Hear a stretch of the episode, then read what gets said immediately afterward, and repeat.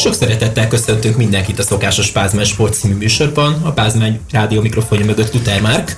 Mai vendégeim pedig hárman vannak, az első blokkban viszont kettő emberre fogtok majd találkozni.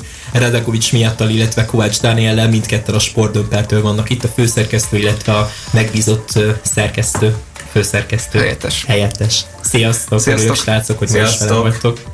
Titulust most már végre úgy nagyjából kezdem eltalálni, és egyébként itt lesz velünk a mai adás során majd Butka Szabolcs is, akivel majd legfőképpen a Forma 1-es ö, tematikával, illetve hát ott abban a bizonyos adásblokkokban fogtok találkozni, hiszen az, az elmúlt hétvégéről szerintem nem lesz elég 10-15 percben beszámolni, főleg, hogyha mindenre is szeretnénk kitérni. Úgyhogy ö, Hát örülök, srácok, hogy itt találkozunk így hétről hétre, most már lassan karácsony, mert egészen konkrétan Mikulás napját üljük itt, úgyhogy egy kicsi Mikulásrozással is így kedveskedtem nektek az első néhány percben, amikor itt beléptetek a stúdióba.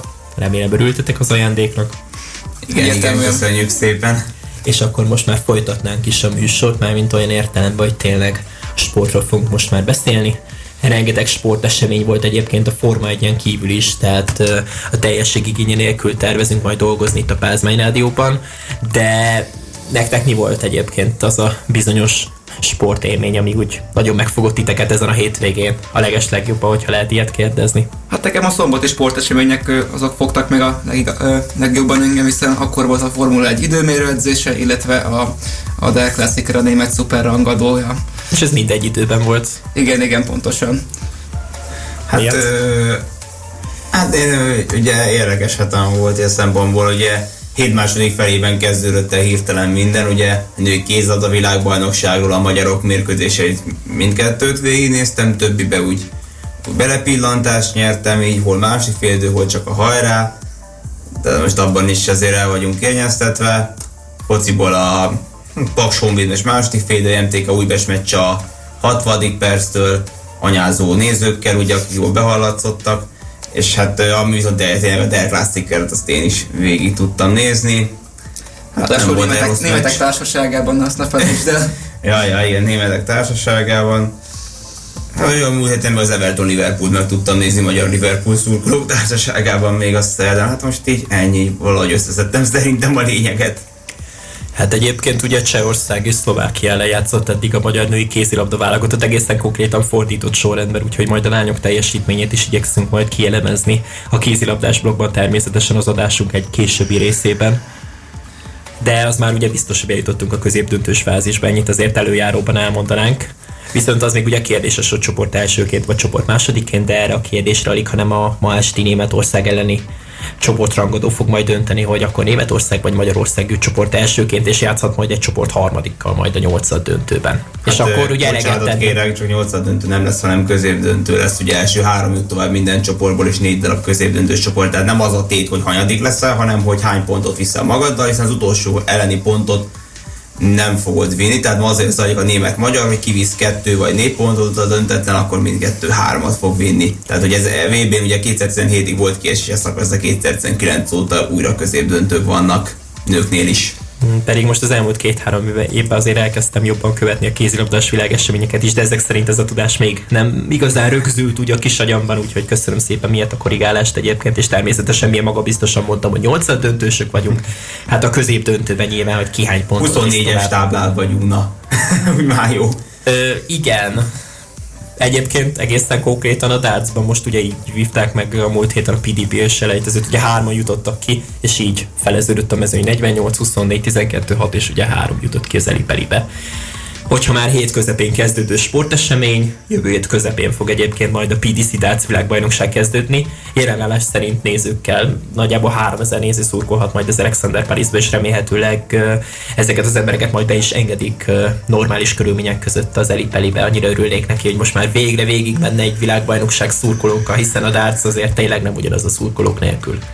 Hát amíg Angliában a foci meccseken is egymás hegyén hátán tombolhatnak, addig szerintem nem nincs akadály a dázban sem, hogy itt Hát ugye csak és a nekem az egyre többször jön fel így hirdetésként a limitált szám elérhetők helyek, hát bárcsak London vagy környéki lennék így a szempontból, hogyha Úgy tetszik, Én remélem, hogy a 3000 néző az egyszer, egyébként- egyszer majd ki fogunk jutni. Az telt házat jelent, Egy nem tudom, az. Elipelibe egyébként nagyon kevesen férnek be, legendásan kevesen abba a terembe, de direkt nem is viszik nagyobb terembe, hogy egy nem olyan népszerű délutáni programnál is ugye teltház legyen. Nyilván ez is számol. Hát igen, hogy azért sokkal könnyebb az összedni három, három és fél ezer nézőt, mint mondjuk, Délután mondjuk, fél mondjuk, az O2 arénában 20 ezeret, ha bár London. Tehát adott esetben megtörtént az is, hogy mit tudom én, ott a szerint éjfélkor véget ér egy esti program, és már délben ott lesznek a szurkolók. Még alig józanodtak ki sokat, de már is a következő nap is Hát ugye, mi a kedvenceknek. European Tour, hogy péntek este végeztünk, vagy vége volt a programnak 11 fél 11, 11 körül, mondjuk aztán meg másnap már délután fél egykor már ott voltunk az aréna előtt megint. Hihetetlen volt, hogy, eh, hogy Michael Fangervenékkel kint lehetett találkozni és képet csinálni. Tehát nem ugyanaz volt, mint az arénában, ugye volt ez a 40-50 centis távolságtartás, nem lepacsizás, amit nem értek, mert akkor még az angol törvényekhez képest is lazább élet volt Magyarországon, de legalább Hát hát túl igazából- vagyunk a bemutatkozáson.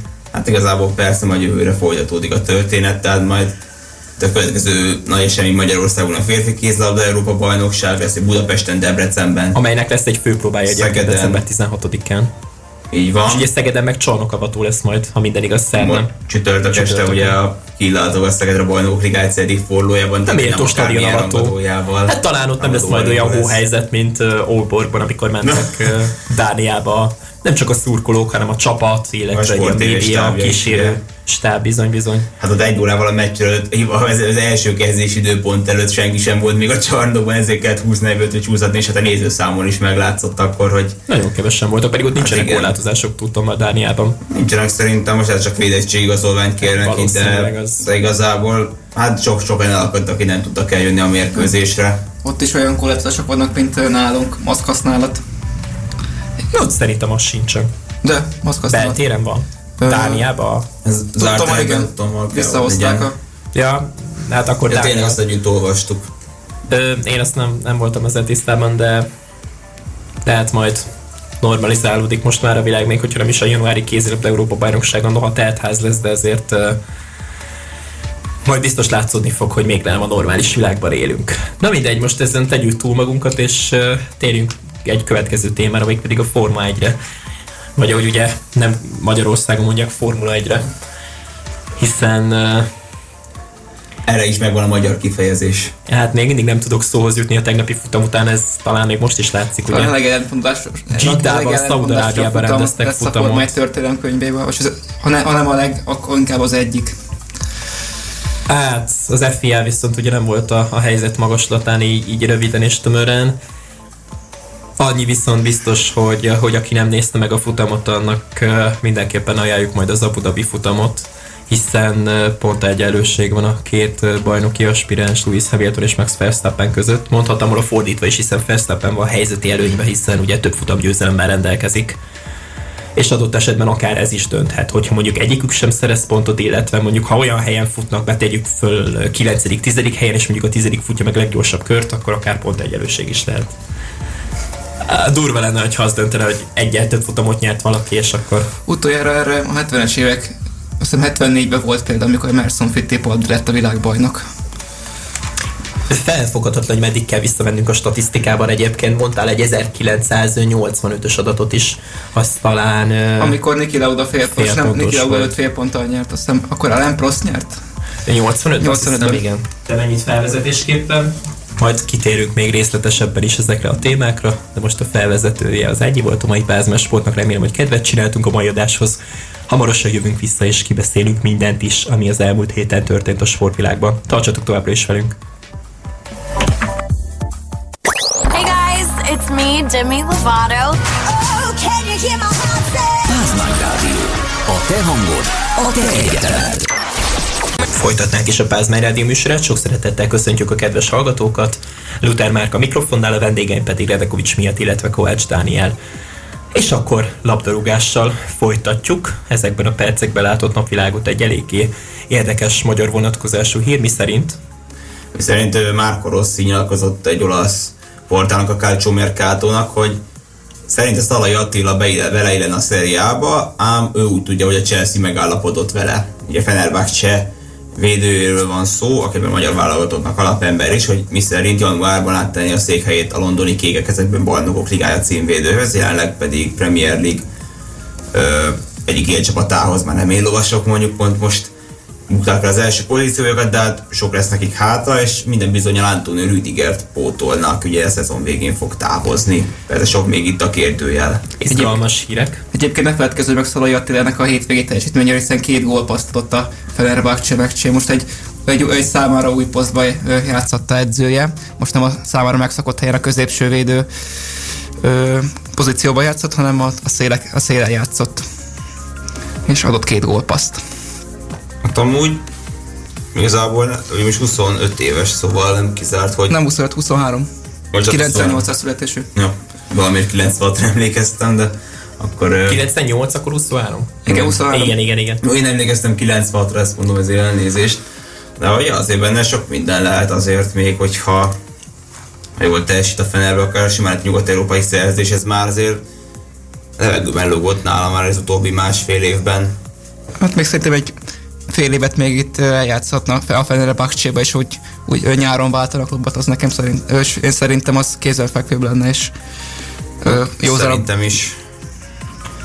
Hát, srácok, amikor elkezdtük a mai adásnak a felvezetését, akkor még nem tudtunk erről a hírről, erről a bizonyos sajtóhírről, amit most így elkezdtünk taglalni a labdarúgós tematika legelején. Miről is terveztünk beszélni eredetileg, az ugye a, Aranylabda. a Der Klassiker, illetve az aranylabda, illetve a fordítva mondjuk időrend szerint haladnánk, akkor ugye az aranylabda lenne a legelső, hiszen alig, hogy kimentünk hétfőn innen a stúdióból, már kezdődött is az aranylabdás vörös szőnyeges bevonulás. Ugye a France Football adta át a díjakat. És 9 óra környéken meg is tudtak a, a díjnak a győztesét, aki nem más, mint Lionel Messi volt, és ezzel a hetedik aranylabda elismerését gyűjtötte be Robert Leva- második helyen Robert Lewandowski végzett, illetve a harmadik helyen pedig az Európa bajnok Jorginho. Inkább 10 volt az az este 9. De most megragadtuk a lényeget. Lionel Messi hetedik aranylabdája. Ugye tavaly nem adtak aranylabdát, nem osztottak aranylabdát A koronavírus járvány miatt. Erre, erre hivatkozott ugye a France Football, hogy gyakorlatilag a francia bajnokság nem ért véget csak a járványhelyzet miatt, legalábbis a jelentősebb ligák közül, plusz ugye a kontinens viadalok maradtak el, illetve ugye halasztottak ö, 2021-re. Többek között ugye a labdarúgó Európa bajnokság, illetve a Copa America, amit ezen a nyáron végül is mind a kettőt meg tudtak rendezni egyébként.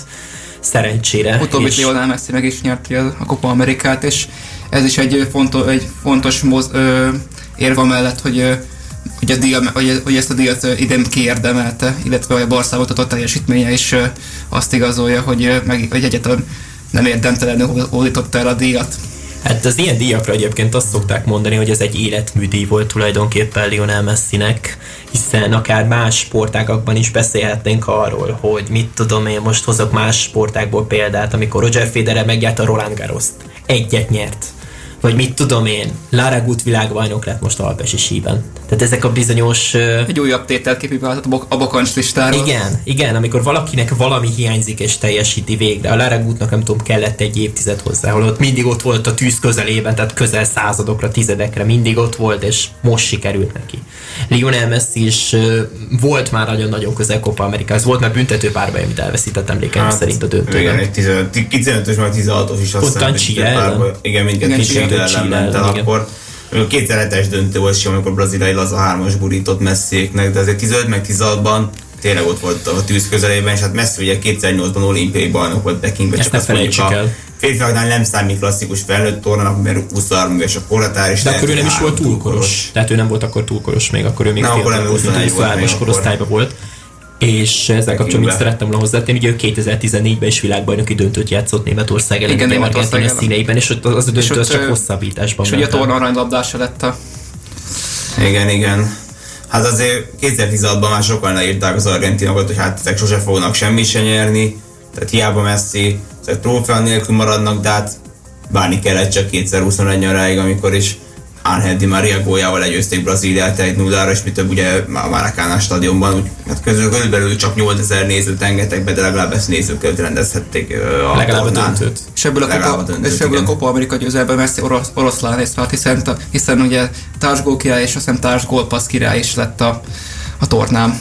Igen, tehát amikor azt latolgatjuk, hogy mérő lett az aranylabdás, akkor ez óriási nyomott alapban. Nem feltétlenül most a klub klubokban nyújtott teljesítménye, hiszen ugye nyáron átigazolt a PSG-be. Igen, és ott nem, nem nyújt nagyon túl fényes teljesítményt, viszont a Barcelonában rengeteg, a gólyai gólpassz, ezek rengeteg pontot hoztak az amúgy szenvedő Barcelona számára. Hát már tavaly is szenvedett a Barcelona, de nézzük csak meg most, hogy hogy állnak a La Ligában, és, és, és a Messinék az a csapat már Most a Betis akár verte meg a Barcelonát, Barcelonát a Camp Nou-ban. 80 Hétvégén. ezer néző volt majdnem egyébként. Hát nem rossz amúgy Hihetetlen, hogy még így is, ö, hát lehet, hogy Xavi miatt is visszatérnek a Barca hívők a, a vagy Hát, Talán Dótánba. ő, ő lehet az, aki megmenti ezt a csapatot, bár most ugye fontos kell neki alkotálokra, ugye a München Pont ellen, hiszen ugye Zárt kapus mérkőzés, 77 ezer néző után nulla, azért éles különbség lesz, de hát, Hát a igen. bajorországi Bajorországban. törvények azért Ott félnek, ott, hát ott szerintem óvatosak. nagyon-nagyon-nagyon-nagyon Hát én ö, össze igazából én az a- aranylabdát talán úgy kevésbé adtam volna most én Messinek, de hát így szavaztak az újságírók. Én a Lewandowski-nak, én inkább Lewandowski-nak adtam volna, mint hogy Messinek, de reméljük, hogy előbb-utóbb Lewandowski-nak is Amit ilyen nekem. elismerés. Volt olyan, volt néhány olyan országból első ötbe se tették a Lewandowski-t, és igen, ezt nem igen, Üzbegisztáni. értettem. És az, az üzbék újságíró azzal érvelt, hogy azért, mert a FIFA, a FIFA statisztikái, és a- ugye a FIFA 22-es statisztikái szerint Lewandowski nem túl gyors, meg nem tud jól cselezni, szóval. De a gólokat azért lövöldözgeti rendesen. Szóval Érdekes meg egy kis kérdés oroszlán minden is van szerintem a Bayern sikereiben. Hát rengeteg. Hát abszolút. Nagyon sokszor mentett pontot viszont, és egyébként az, hogy ő milyen fontos a Bayernnek, az a PSG elleni negyed döntő meglátszott tava, tavaly, hogy eh, nélküle a PSG-t ugye nem tudta megverni a Bayern, ugye nem tudott tovább jutni a negyed döntőben. De egyébként most jobban visszagondolva a tavalyi évet leginkább a, a Lewandowski hívők sajnálhatják, hiszen ezt sokan kimondták, Messi is kimondta többek között, teljesen Igen, sportszerű, egy 2020-as év az Robert Lewandowski volt.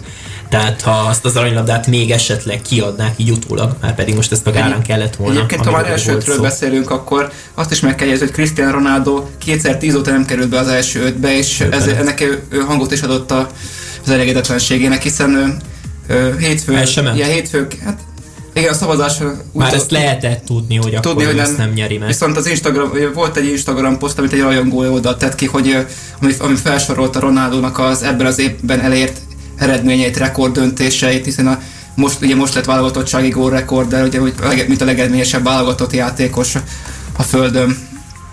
Tehát neki ez kimondott, kimondatlan És cél, hogy Messinél több aranylabdája legyen. Hát Már pedig ez most már így elég nehezen tud majd sikerülni. nem Hát feltétlenül ez a már cél, ezt, esélytelen. ezt ő meg is cáfolta, mert a, ugye a Football új, ugye főszerkesztője ö, ezt egy interjúban elmondta, viszont ez Cristiano Ronaldo ezt nehezményezte, és, azt, ö, ezt meg, és, és ezt megcáfolta ezt az állítást. Szóval ez nem feltétlenül ez a célja, hanem inkább az, hogy trófeákat nyerjen a, a klubja, az aktuális Mégis az is egy trófea, de teljesen más nyilván egy egyéni trófea, Igen, mint igen, egy mint klub egy trófea, csapat. vagy egy válogatott. Egyébként visszatérve a lengyelekre és Lewandowski-ra, nem tudom, hogy válogatott szinten ő meddig juthat. Akár a jövő évi világbajnokság. Ugye még ki sincsenek a lengyelek Igen, oroszokkal fognak a pócsrejtező elődöntőjében. elődöntőjében, aztán pedig vagy Csehország, vagy Svédország. Igen. Svédország. Ki kell jutniuk, bár ugye a svédek már meglepték az olaszokat négy évvel ezelőtt, ezt ne felejtsük el. Hát az, egy, az, is, az is egy szintén erőség, hiszen a csehek ugye ezen az ebben a Hollandokat is egy- egy- megverték a puskásban. Illetve ugye az, az oroszok is egy nehezen megverhető, nehezen megverhető válogatott a lengyelek számára, vagy, nek, vagy talán nekünk. Orosz válogatott az nem az, amelyik mondjuk ő legjobb játékok, szóval nagyon nehezen verhetőek. Mondjuk Igen, nagyon. is egy öngólal tudtak nyerni, hiába a nagyon nagy mezőny fölén. Nagyon igen, csak szerencsétlenül egy beadásba. Na térjünk ki egyébként a Der Klassikerre, a másik legnagyobb focis tematikára, amiről szerettünk volna beszélni. Hát ezzel a hétvégén is csalódhattunk, és az elmúlt hétvégén is csalódhattunk a Dell Classicetbe, hiszen ö, megint egy gól, gólgazdag mérkőzést hozott nekünk a sors, hiszen ugye 3-2 lett a Bayern München javára, és egy eléggé kérdéses 11-es döntötte el a három pont sorsát a Bayernnek, hiszen ö, Mats Hummels ö, ö, keze- kezes gyanús szituációba került. Egy beadás után Hát könyök, könyökkel ért a labdához, és ezt fújt, ezt látta a bíró ö, szabálytalannak egy némi videóbírozgatás után, és a Dortmund, Dortmund szurkolók ö, egyébként semleges szurkolók is, nagyon sok semleges szur- szurkoló azt mondta, hogy ez, ez, ez nem ért 11-est ez a mozdulat, hiszen véletlen, véletlenül ért hozzá. Itt most amúgy egy, egy, egy az érdekes, hogy meglátják a varszobába az, hogy kézzél labda, és ugye már kívják a játékvezetőt, hogy nézze meg. És oké, addig-addig lassítgatja a játékvezető, ameddig, ameddig úgy tényleg valami ürügyet nem talál arra, hogy meg lehessen ítélni a 11-est, mondjuk, az is egy ilyen érdekesség, hogy ilyennél, hogy és kettő-kettő Del Classiceren ilyet megadni, hogy most ott Hummels akadályoz eleve Bellingham, meg Müller is, és akkor most szegény, oké, okay, fejelne, csak pont, pont kicsikét hozzáér akár a saját csapattársa, akár a, az ellenfél, és akkor amiatt már csak kézzel a labdához érni, nem vághatja le a kezét, hogy, hogy ne érjen bele. Tehát most ez az, ami, hogy is mondjam, így aggasztó lett. Most a kezés szabálya, mert persze beleér al- alkarral, de pont annyi elég az, hogy kibillentsenek az egyensúlyból, és akkor felhelyett kézzel érjél bele. Egyébként azt meg kell jegyeznem, hogy a védőmunka egyik oldalon se volt olyan, hiszen a mérkőzés 5 gólyából négyet védelmi hiba okozott, szóval a három Bayern gólt azt Humme, mind a háromban Hummels volt benne, aktívan még az egyik Dortmundi gólban pedig Upamecano adott el egy labdát Hó.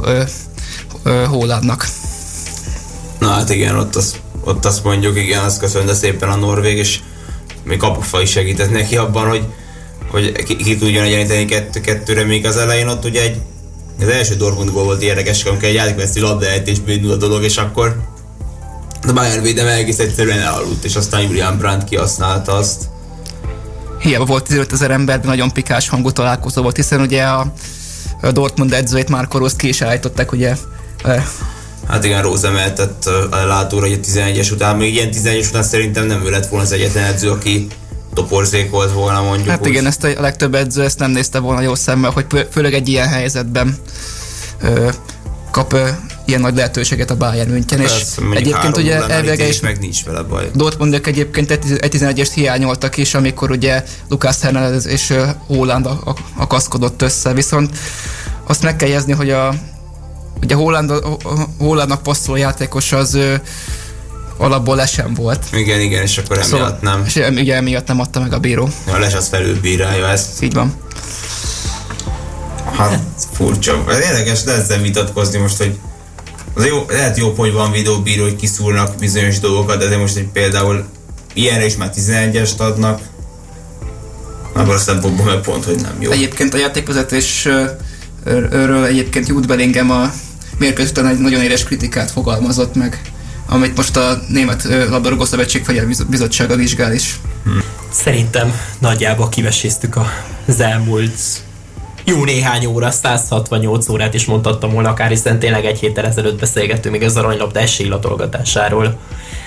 De remélhetőleg majd kiosztják a, a tavait is esetleg, nem tudom, hogy erre mennyi esély maradt még, és hát lesznek ugye bajnokok ligája, Európa Liga, illetve konferencia liga utolsó csoportmeccsek most ezen a héten. A Ferencváros a Bayern Leverkusen játszott majd hazai pályán, ugye csütörtök este majd a Grupa Arénában. Az első pontokért. Szerintetek erre lehet esély?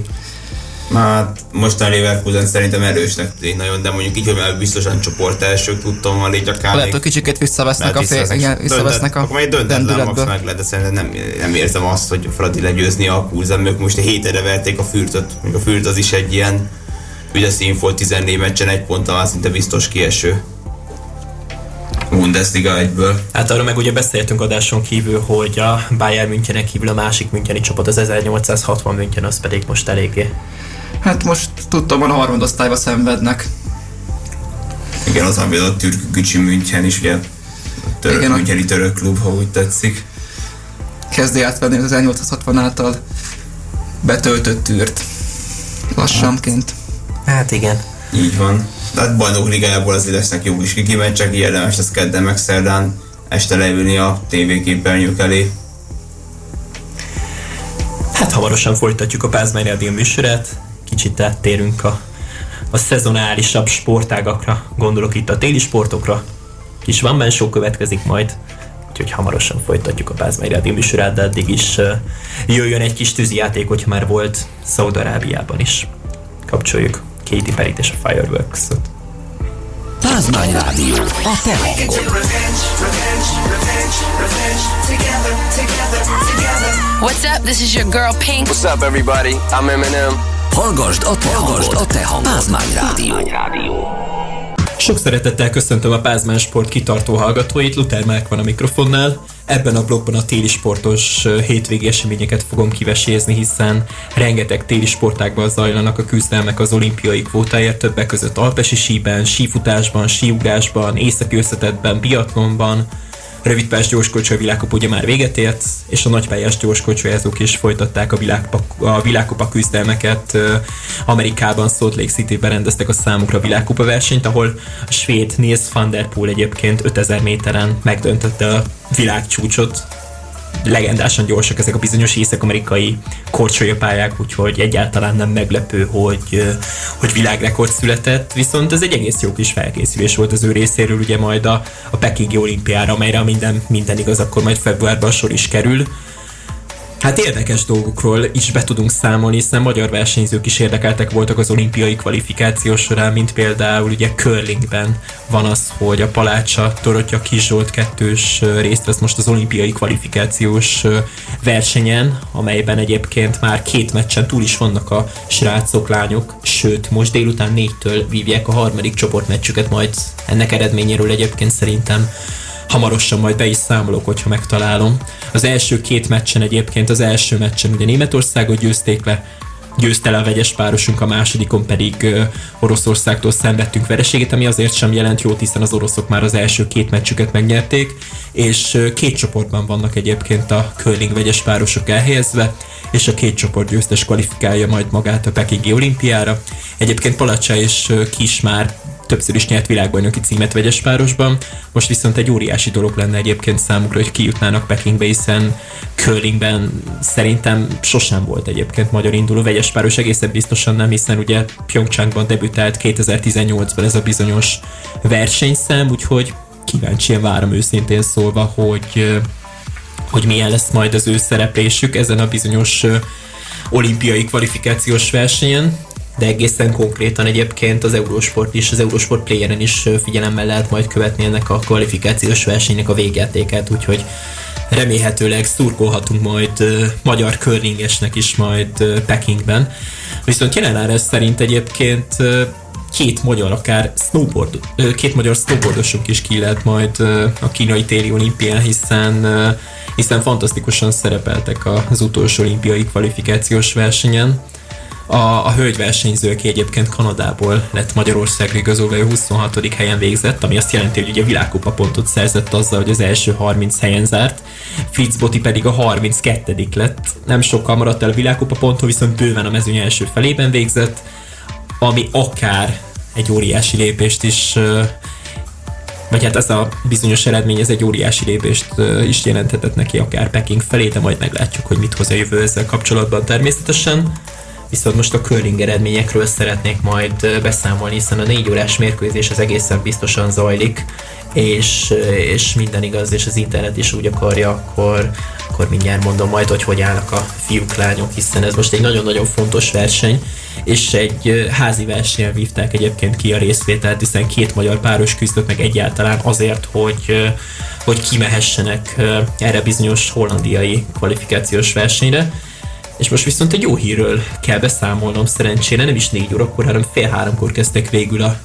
Hát mondanám, hogy lányok, fiúk, hiszen tulajdonképpen egy lányról és egy fiúról van szó, és Spanyolországot szerencsére viszonylag simán le is győztük 8-4 arányban, ami azt jelenti jelen pillanatban, hogy, hogy három bizonyos mérkőzés után kettő győzelemmel, illetve egy verességgel állnak a miénk, ami azt jelenti, hogy a csoport második helyén vagyunk jelen pillanatban, holt versenyben Dániával, és az ausztrálok előznek meg minket, viszont ami jó hír, hogy Oroszország ma kikapott, vagyis Ausztrália áll jelenleg csak hibátlanul, viszont az ausztráloknak még lesz egy harmadik meccsük, hiszen ők két, két mérkőzéssel vannak ott a csoportnak az első helyén, és mindjárt mondom is, hogy az ausztrálok kivel játszanak majd a következő fordulóban. Igen, itt van Ausztrália, Dánia lesz majd holnap reggel. Hát nem lesz könnyű az ausztrálok dolga, de meglepődnénk egyébként, hogy ők jutnának ki ebből a csoportba az olimpiára, viszont nekünk egy óriási dolog, hogy megvettük a spanyolokat, hiszen, hiszen ezzel tulajdonképpen az ő esélyük gyakorlatilag a nullára csökkent le azzal, hogy kijussanak az olimpiára, hiszen ugye két verességgel kezdték ezt a bizonyos hétfős csoportkört. Na de akkor most jégről térjünk át a hóra, hiszen gyorskocsiját és a curlinget már kibeszéltem, és akkor következzenek a téli sportos világkupa versenyek, amelyről szerintem sosem lehet eleget beszélni, de így egyedül talán majd addig tudok csak róluk beszélni, amíg, amíg marad hangom. Szóval térjünk ki az alpesi síre. Ugye három darab versenyt rendeztek Lake Louise-ba, nem úgy, mint, ö, mint múlt héten a fiúknak, amikor ugye csak egy lesiklást tudtak csak megtartani. És most a női versenyeket egyébként egyaránt a, az olasz Sofia Goldzsa nyerte meg óriási fölénnyel egyébként, például a, a pénteki lesiklásnál pénteki lesiklás során ott egészen konkrétan 1,47 másodperc előny gyűjtött össze, majdnem másfél másodperccel bizonyult jobbnak a- az amerikaiak kiválóságánál Breezy Johnsonnál.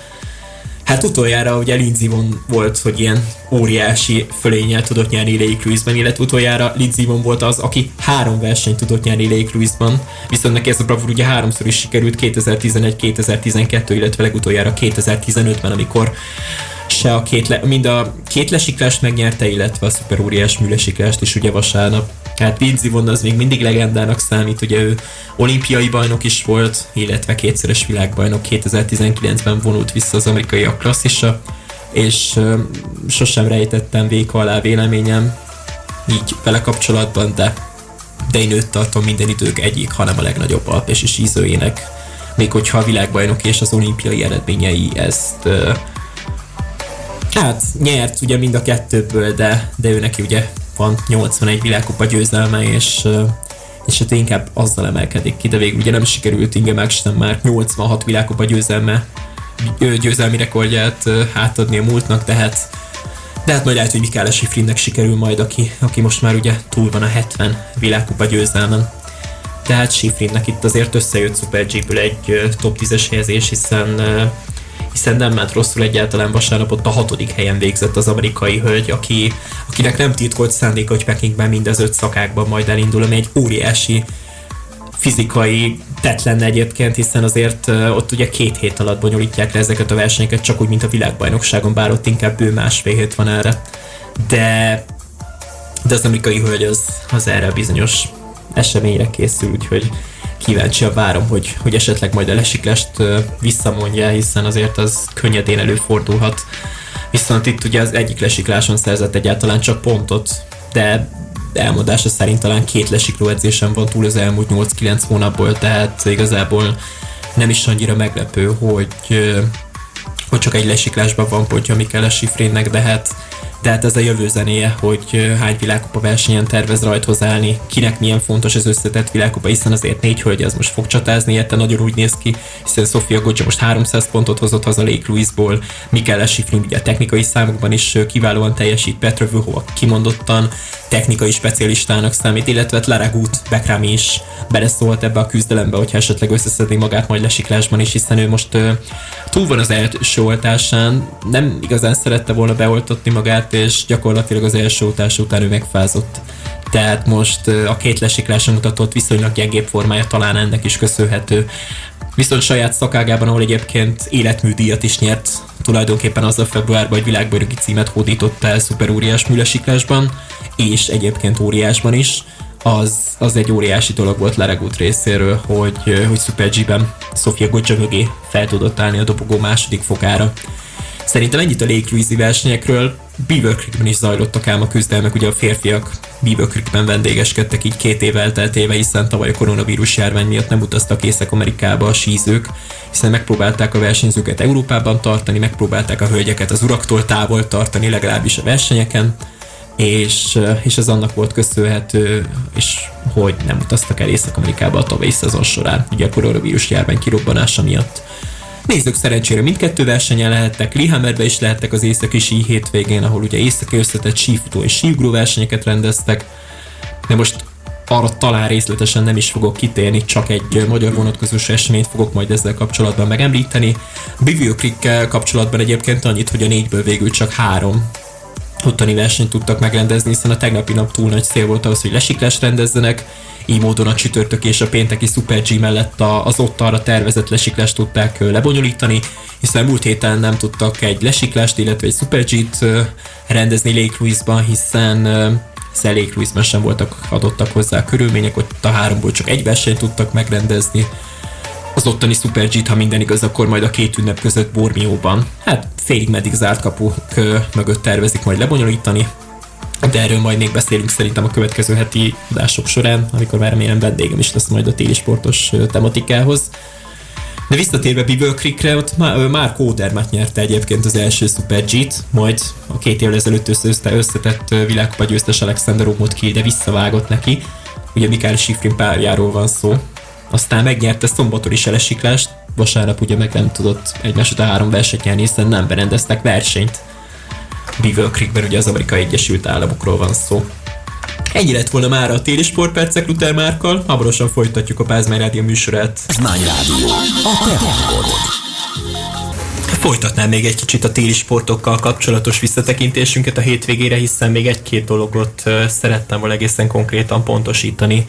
A curling selejtezőre visszatérve például nem a két csoport győztes jut csak ki, vagy illetve ők biztosan ugye a legjobb négybe kerülnek, a második, illetve a harmadikok viszont keresztbe játszanak majd a legjobb négyért, és ugye a két ö, keresztbe játszás ö, győztese játszik majd ugye a két csoport elsővel, és azoknak a mérkőzéseknek a győztesei vívják majd meg egyébként a, az olimpia, vagy hát hívják ki az olimpiai részvételt egészen konkrétan. Ennyit már a curlingről, holnap reggel a lányok ugye Törökországgal folytatják. Visszatérve egyébként Lillehammerbe, ugye beszámoltam róla, hogy az északi sí világkupa versenyeket ott rendezték meg. Sífutásban volt magyar versenyző egyébként Szabó Milán után, aki 2014-ben januárban állt utoljára magyar sízőként, magyar sífutóként rajthoz sífutó világkupa versenyen, ugye Sklarska Porebán, még mielőtt ki nem törik a nyelven. Szóval négy magyar versenyző harcol egyébként az olimpiai kvótáért, közülük talán Kónya Ádám áll a legjobban, aki tizedre azonos időt futott Lagrár Kristóffal, ugye még a világbajnoki selejtezőn végül egyikük sem tudott a főversenybe kerülni, viszont azzal, hogy 300 vízponton belül ért célba mind a négy magyar versenyző egyébként többek között ugye Gyala Isoma is, is Büki Ádám is, aki egyébként tervezett vendégünk lett volna a Pázmány Rádió mai műsorában, de sajnos végül nem tudott eljönni hozzánk. Szóval mindannyian három percen belül értek be a győztes tájföldi versenyzőhöz képest ugye a Zubersdorfi világbajnokság egyéni indításos 10 kilométeres versenyén, aminek köszönhetően egy férfi kvótát gyűjtött Magyarország ugye a Pekingi téli olimpiára, és a hölgyeknél is lesz, lesz egy kvótásunk, hiszen ott meg Pónyosára ki is vívta a legjobb tizet, vagyis a főversenybe kerülést ugye a hölgyeknél, ami szintén egy óriási dolog volt a, a női versenyzőktől, úgyhogy egy-egy sífutónak mindenképpen szurkoltunk majd Pekingben ugye a téli olimpiai játékokon, ami egy óriási dolog egyébként. Pónyosára egyébként 81. helyen végzett a főversenyen, de ugye ez még a februári világbajnokságon nyújtott teljesítménye volt, ő nem volt most kinn a Lillehammeri világkupa versenyen. Viszont Büki Ádám annál inkább kín volt a világkupa versenyen, elindult a sprintben, majd elindult a 15 kilométeres szabad stílusú egyenként indításos versenyben is, mind a kettőt ugye korcsolyázó stílusban rendezték, vagyis ugye bármi megengedett a freestyle-ban, gyakorlatilag.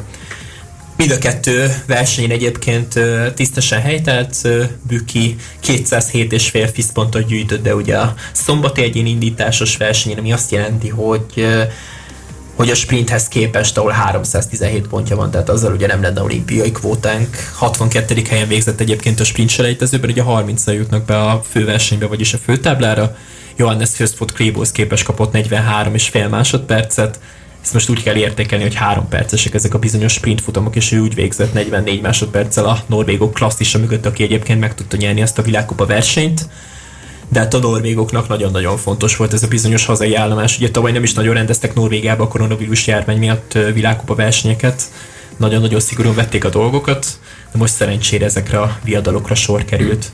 A 62. helyen végzett ö, Ádám a sprint selejtezőjében a Miskolci atléta szombaton is ugye rajthoz állt 15 kilométeren, ahol a 73. pozíció lett az övé végül 75 indulóból, de ketten valamilyen okok miatt vagy nem indultak el, vagy nem értek célba. Úgyhogy úgy kell értékelni Ádámnak a teljesítményét, hogy ő a negyedik számú magyar jelenleg, aki arra bizonyos egy szem kvótára pályázik, viszont megengedte neki ezek szerint a, a költségvetésig elindulhasson ezen a bizonyos világkupa versenyen, sőt elmondása szerint állítólag jövő hétvégén Davosban is rajthoz fog állni majd, úgyhogy szurkolhatunk majd neki Svájcban is. Ezek szerint rendszeres világkupa részvevő lesz Ádám, amit egyáltalán nem bánunk, hiszen majd palérozódhat ezen a bizonyos világkupa versenyen. Hát Svájcban ugye felmerülhetnek halasztások a, az érvényben lévő koronavírus szabályozás miatt, a beutazási szabályozások miatt legfőképpen, de majd meglátjuk, hogy, hogy ebből hogy jönnek ki majd a, a világkupa résztvevői. Sífutással kapcsolatban pontosítottam a dolgokat. Most, ami még, amit még kihagytam, az a kanadai magyar számozású versenyző volt, ugye snowboardban, akinek nem említettem meg a nevét, hiszen, hiszen még mindig tanuljuk a, a magyar hölgy, magyar-kanadai hölgy nevét, ugye Kamila Kozubekről van szó, aki remélhetőleg nem egy újabb Elizabeth Sweeney, aki a 2018-as téli olimpián hát egy full safety menetet hajtott azért végre abban a bizonyos félcsőben, ugye szabad stílusú síző volt, úgyhogy remélhetőleg a snowboardos hölgy azért sokkal jobban teljesít, élete első világkupa versenyi már is pontot szerzett egyébként az amerikai Streamboat síterepen, úgyhogy remélhetőleg ők akár majd slopestyle-ban, akár bigerben, akár félcsőben is rajthoz majd a Pekingi olimpián. Állítólag biztonsági menetet ment sajnos, talán csak egyetlen egy videó látott napvilágot erről a bizonyos menetről, és ezzel ugye teljesítette a top 30-at, ami, ami ugye tulajdonképpen olimpiai kvótát is jelentett a számára, de ezt még azért ne jelentsük ki. Ugye Fritz Botiról már tettem említést, ő viszont Európa kupát is nyert már korábban, ő 32. helyen végzett. Colorado-ban rendeznek számukra jövő héten versenyt, vagyis most hétvégén Kapermantinen, ahol majd rajthoz áll Kamila félcsőben. Úgyhogy szurkoljunk a lányoknak, szurkoljunk a curling vegyes párosnak, szurkoljunk Büki Ádámnak, illetve a magyar csapatnak, akik a téli sportágakban küzdenek azért, hogy minél többen legyenek jelen a Pekingi téli olimpián. Büki Ádám másik sportága egyébként ugye a biatlon, viszont biatlonban a visszaosztott kvótákat sem igazán szokták most már a kis nemzeteknek kiosztani emlékeim szerint már Szocsi óta, úgyhogy nagyon-nagyon kevés az esély arra, hogy magyar biatlonosnak szurkolhassunk majd a téli olimpián de ha nem biatlonosnak nem is, akkor sífutónak valószínűleg szurkolhatunk. Ugye Vörös Virág visszavonulásáról már tettem említést, ő már szakkommentátorként volt jelen ugye az Eurosport stúdiójában, úgyhogy, úgyhogy ő már elvileg csak a fiatalokat fogja majd segíteni. Tehát meglátjuk hát, ha megjön a kedve újra a síugráshoz. A téli sportos perceink úgy nagyjából véget is értek, és akkor most fordulok Radakovics miatthoz, aki tűkön ülve várta, hogy megszólalhasson kézilabda ügyben. Tiéd a szó miatt. Világbajnokságban Spanyolországban női kézilabdázóknak, úgyhogy hadd szóljon a show. Hát akkor a Márksót váltsa fel a Miásó, ugye múlt héten szerdán kezdődött el a női kézilabda világbajnokság Spanyolországban, de még gyorsan azért mondjuk be a BL eredményeket az előző héten, ugye hát a Veszprém mondhatni kosárlabdaszerű mérkőzésen vert 47-32-re a Dinamo Bukarest, hiszen 79 gól született, egészen hihetetlen mérkőzés volt, mi a Szeged kicsit kalandos körülmények között léphetett pályaborból, ugyan verességet szenvedett, 34-30-ra kaptak ki végül. Tehát még ott eleve sok minden közrejátszott a nagy miatt, két órával később indult a mérkőzés. De ezen a héten ugye jó kis németes, magyar-német meccsek lesznek csütörtökön 3 4 7 kor ugye a Veszprém Flensburgba látogat, míg a Szeged 20-45-kor immáron az új Pikk arénában fogadja a THV Kilt. Át a női VB-re, kezdjük a magyar válogatottal. Eddig két meccsen vannak túl Golovin Vladimir tanítványai. Először is ugye múlt héten csütörtökön, hát nehézen ezen kezdődött a mérkőzés Szlovákia ellen, fél időben még döntetlenre álltunk, de a fordulás követő első 10 perc már szerencsére sokkal jobban sikerült, és végül 35-29-re tudtuk legyőzni lányokat, akkor Háfa Noémi héten, ő 7 góllal lett a meccs embere. Aztán folytattuk szombaton, akkor ugye Csehországán, ott már azért valami gördülékenyebben ment a játékunk, bár a védekezés továbbra sem igazán volt, végül ugyan csak 32-29, de szerintem úgy na, mondjuk, hogy hajrát kicsit ellazázták a lányok, amikor már úgy zsebben volt a győzelem, de szombati teljesítmény sokkal jobbnak tűnt, és hát hiába nincs jelen a jelenleg nincs ott a keretben, hogy egy kisebb sérülés, mert Szőlősi Zácsik Szandra, Balázs Lő Boston, hiszen nagy, nagy érvágás, azért ettől függetlenül szerintem remekül teljesítettek a lányok, főleg azok, akik ugye őt kell, hogy pótolják. Egészen pontosan, hát Kluiber Katrin 11 gólja az hihetetlen volt, abszolút lengerő volt, ezt Danival ugye együtt néztük, szóval ő is emlékszik rá. Háfanóimak mondjuk hétből háromat lőttem, volt ugyan legjobb, de azért lőtt ő is gólokat, de Kácsó Gréta azért négy góla oda tette magáét. Hát biztos a németek kellene jobb teljesítmény kell lövés pontosságban, na, és itt kéne azért Szőlősi Zácsik Szandra az ilyen mérkőzéseken, aki Hát azt veszem észre nála, azt veszem észre, amikor a Fradinak nem kicsit meg a támadójáték, akkor beáll a kispadról, és akkor egyből rendez mindent. A németek ugye, németek ugye ma este játszunk 20-30-kor, mindkét csapat hibázlan, és biztos helye van a középdöntőben. A németek is ugye, németek simábban verték Csehországot, meg Szlovákiát, mint mi. Nekik a védekezésük kicsivel jobb, nekünk ugye abban kell feljavulnunk. Szóval 29 kapott gól azért mindkét meccsen kicsit sok volt szerintem. De persze addig nem probléma, amíg egy, egy többet lövünk, mint az ellenfél szokás mondani. Az a kérdés tehát, hogy ki hány pontot visz a középdöntőbe, ugye aki nyer, az négyet fog vinni, aki veszít kettőt, döntetlen esetén mindkét csapat hármat, hármat, hisz az utolsó elleni eredmény törlődni fog. Ugye az biztos, hogy vagy a németeket, vagy a dánokat le kell, hogy győzze a magyar vállalatot ahhoz, hogy bejusson a, a nyolc közé majd, az még későbbi történet lesz, de az biztos, hogy ma az első fontos meccs. Otthon maradtál? Helyes. Unatkozol? Hallgasd a te hangod. Pázmány Rádió.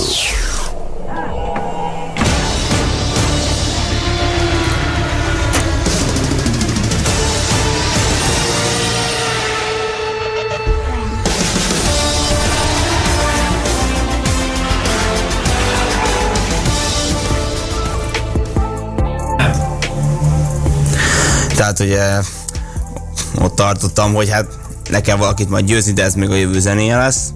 De biztos, hogy majd az első fontos meccs, és most uh, mindenképpen illene nyerni. Egyébként a világbajnokság igen csak érdekes volt, egy megható pillanatot láthatunk tegnap, amikor is ugye Irán kikapott 49-re Norvégiától, de az iráni kapus választották a meccsembe, akinek már mondjuk Romániában is volt 18 védése, de a tegnap is azért rendesen kitett magáért. Hát úgy ünnepelték őt, mintha a világbajnok lettek volna, de ez biztos, hogy egy örök élmény marad neki.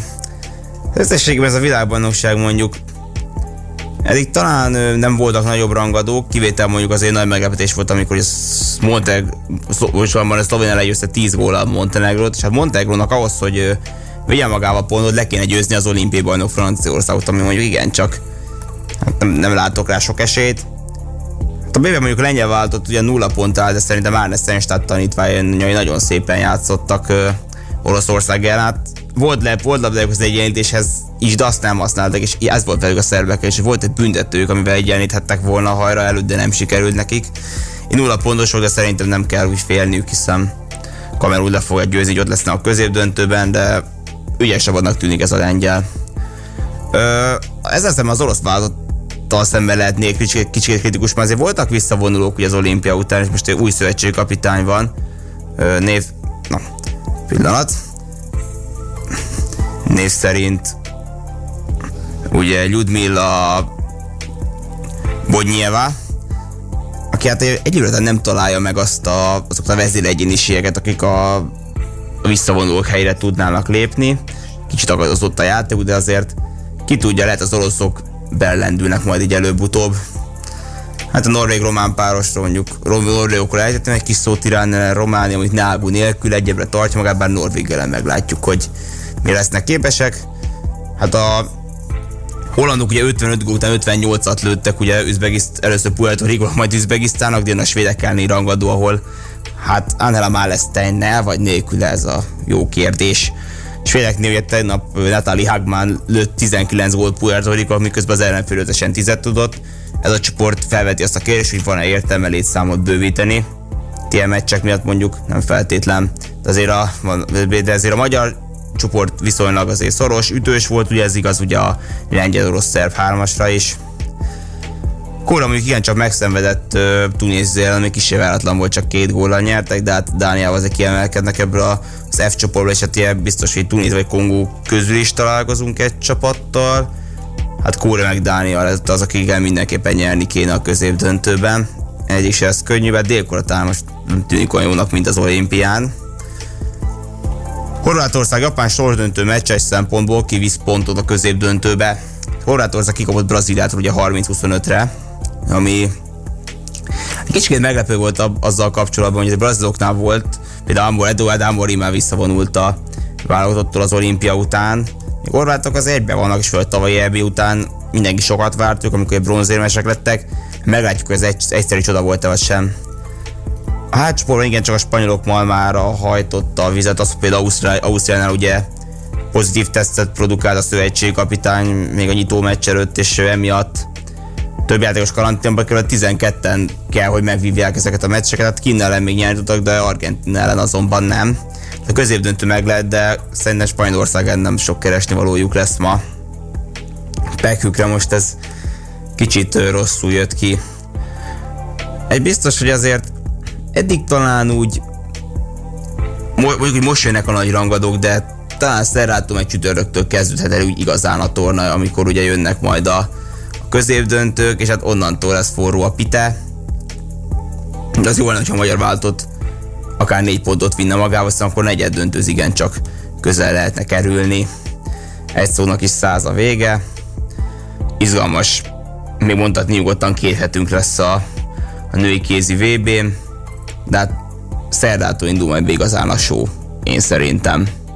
Hát tényleg nagyon izgalmas világbajnokságnak nézzünk majd elébe, de legfőképpen majd a középdöntős szakasztól lesz majd természetesen érdekes.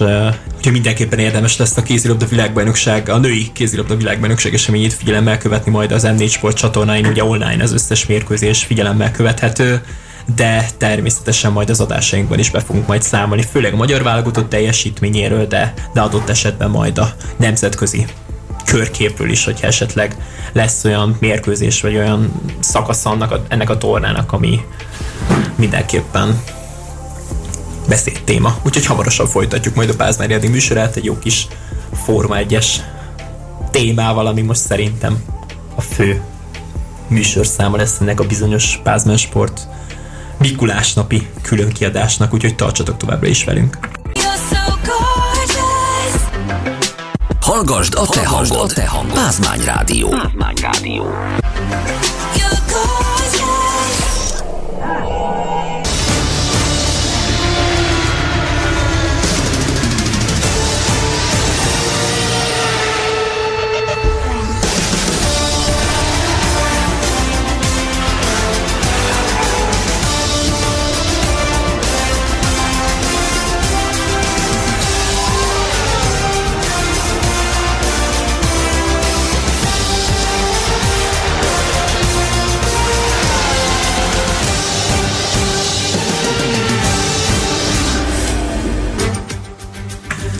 Köszöntöm a kedves nézőket, hallgatókat. Most nem a Forma 1-es szaudarábiai nagydíj következik, hanem egy teljesen másik rádióműsor, ugye a Pázmán Sportban vagyunk. Mert hát ez a zene szokott mindig is szólni, amikor egy futamra várunk, hiszen a Forma 1 hivatalos zenéjére csináljuk ezt a bizonyos műsort, úgyhogy a dallamok azok ismerősek akár tegnap estéről is, de most viszont egy sokkal, de sokkal fontosabb kibeszélő előtt vagyunk, hiszen ugye a Forma 1-es ö, Szaúd-Arábi- a Szaúd-arábiai nagydíjat fogjuk majd kibeszélni, amit ugye Jeddában, vagyis Jiddában rendeztek, én így, így fogom csak mondani egyébként a közvetítésben, ugye Jeddah hangzott el Weber Gábor szájából, aki egyébként a hétvégén ünnepelte az 50. születésnapját, úgyhogy ezúttal is Isten éltesse a főszakkommentátor, a fő kommentátorát most már ugye a Form 1-es közvetítéseknek korábban ugye Szűjó Zoltán, illetve még Czolnár Gyula és ö, Palik László mellett még szakkommentátorként tevékenykedett Weber, akár már 2004-5-6 tájékán is már ugye bevetették, hogyha éppen Palik nem ért rá. Úgyhogy egy nagyon-nagyon új pályára érkezett egyébként a Forma 1, hiszen Szaudarábiában korábban még sosem rendeztek futamot, és ez is egy érdekesség volt, hogy láttuk folyamatosan a képeket, amik érkeztek Jeddából, vagyis Jeddából, hétről hétre, mi szerint még mindig építik a pályát, még mindig nincsen kész, az FIA is csak csütörtökön vette át ugye a hivatalos pályátadásra, ugye, ugyanis csak akkor került sor. Így van. Én szeretettel üdvözlöm a kedves hallgatókat is. Hát nagyon optimista volt egyébként először a Forma 1, illetve az FIA, illetve aki nagyon közel állt a pályához, hiszen folyamatosan azt kommunikálták, hogy persze készen lesz a pálya, meg fogják rendezni a futamot, és minden oké lesz.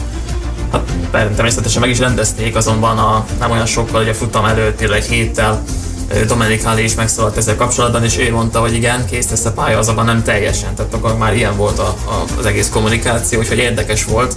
Tényleg nagyon a végére hagyták így a, a pálya elkészültét, illetve a pálya átadását is, de hát csalódás nem okozott ez a hétvége, az biztos.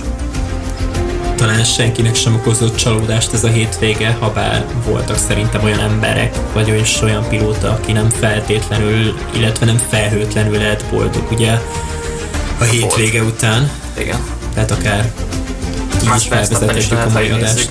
Hát vagy hogy meg túl fel, van Max elő. Verstappen, igen, pont egy előség van, bár ugye elég ö, komoly csata volt, tehát ő is ilyen beúszhatta volna a futamot, úgyhogy így a második hely nem rossz, de nyilván nem ez volt a cél. Bár szerintem egyébként nem úgy keltek fel a szerelők, illetve Max Verstappen, hogy ő ma, vagyis tegnap világbajnok lesz, tehát szerintem Nem. nem járhatott ez a fejükben. Hát a Forma 1 folyamatosan belengedte ezt a statisztikát adásokban, és ugye a hivatalos adásban is folyamatosan mutatták nekünk a grafikákat. Sok hírportál is ezzel foglalkozott érthetően. Hát valószínűleg nem úgy gond, készítettek fel tényleg, hogy, hogy itt most be fogja húzni a VB-t, hanem inkább úgy, hogy az utolsó futamon el fog dőlni, azonban Ott fog eldőlni. igen, az most már biztos, ez már biztos. De úgy álltak hozzá, hogy igen, ezt úgy menjenek Abu Dhabiba, hogy ott dől el, viszont még nagyobb előnyel, ö, ami ugye lehetett volna több is, mint hogy pont egy előség. Úgyhogy ez egészen őrült. Hát még mindig hihetetlen egyébként, hogy, hogy milyen hétvégén, illetve milyen futamon vagyunk túl, tehát nagyon nehéz megemészteni így. Hát most már lassan 24 út táblatában bár ugye a futamot olyan fél kilenc magasságában intették le. Hát igen, nagyon elhúzódott, ugye piros zászlók is, igen, tehát egy, egy kaotikus futam volt. rengeteg, ö, annyira nem volt ugye sok safety káros fázis, inkább a piros zászlók, illetve Igen, a. VSC-k a virtuális safety káros ö, fázisok voltak azok, amik ugye elnyújtották a futamnak a hosszát. És Abban is mennyi volt tényleg a VSC-ből? Hát, meg sem merem számolni már, de gyakorlatilag Igen. ugye a törmelékek miatt ott rengeteg volt, ott volt legalább vagy kettő. Hát ez valószínűleg rekord, ezt ugye említették a, a, a, a közvetítés Igen, során, és hogy ez igen. biztos, hogy Mióta rekord az ennyi. Igen, de gyakorlatilag volt egy olyan, amikor két másodpercig láthattuk, de szerintem ott az ismétlés alatt szaladt be ez a bizonyos bátor pályamunkás, ott a 13-as kanyar külső ívén lévő Igen, kis szárny darabra, vagy darabért talán. Elég bátor volt. az biztos. Tehát ott tényleg olyan differencia volt a pilóták között, gyakorlatilag ott talán a végén volt egy 20-30 másodperc, amikor tényleg volt az, hogy kiugrasz, kiviszed, és túlélted. Veszélyes egyébként, de tényleg bátor volt. Meg ez a pálya is veszélyes, tehát a Forma 2-es futamok során láthat, egyetlen tiszta rajtot sem láthattunk tulajdonképpen. Láthattunk egy súlyos balesetet, ugye? Igen. Theo Pulser és Emerson Fittipaldi. Ugye legendás világbajnoknak az unokájáról beszélünk, hogyha nem tévedek. Így van, és uh, tényleg elég ijesztő volt egyébként már látni is az adásban, illetve az, hogy az F2 nem kommunikált olyan hű de jól, tehát nem kaptunk sok információt ezzel kapcsolatban, úgyhogy nem volt túl jó a hangulat, az biztos, de mint kiderült, olyan nagyon súlyos baleset nem történt szerencsére.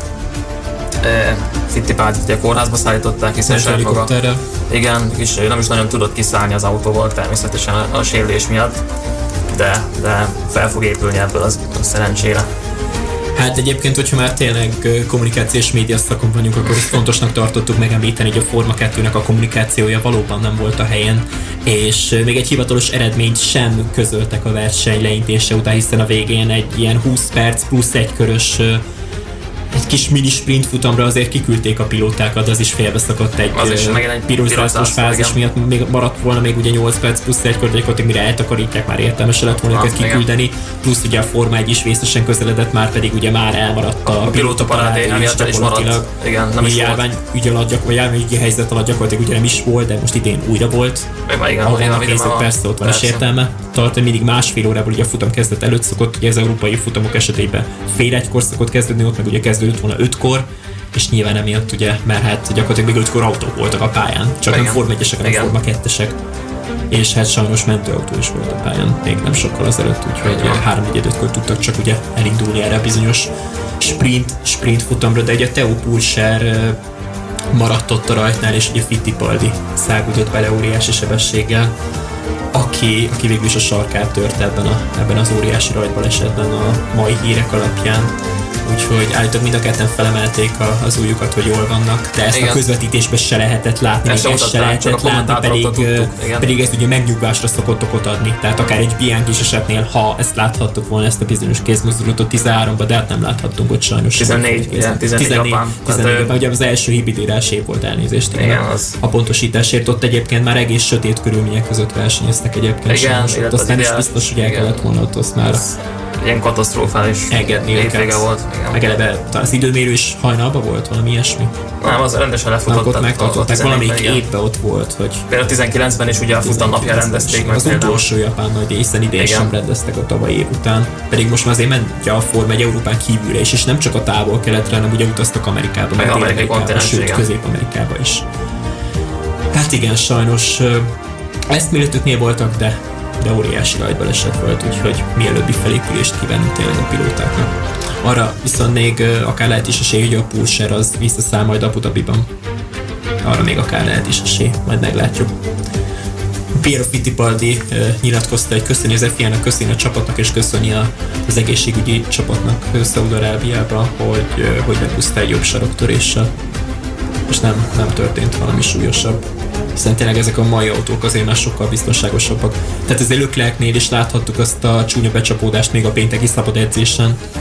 Így van, tehát ö, alapjáraton az nem is feltétlenül az ő hibája volt, hanem teljes mértékben elvesztette a Ferrari a tapadást, így ö, ugye becsúszott a, ott a falba, konkrétan nem a kemény falba, hanem a, a, a puhább részre, ami nagyon keményen elnyeli a becsapódást, tehát neki semmilyen sérülése, ö, hát semmilyen sérülés nem szenvedett el, az autója igen, viszont természetesen részt tudott venni, mint a, a időmérőn és a futamon is. Vagy ez még egyébként pénteki napon volt ez a baleset, tehát a Igen, második szabad edzésen. edzés legvégén. Igen. Tehát azzal ért véget gyakorlatilag egy piros zászlóval, az volt az első komolyabb Forma 1-es baleset ezen Igen. a pályán.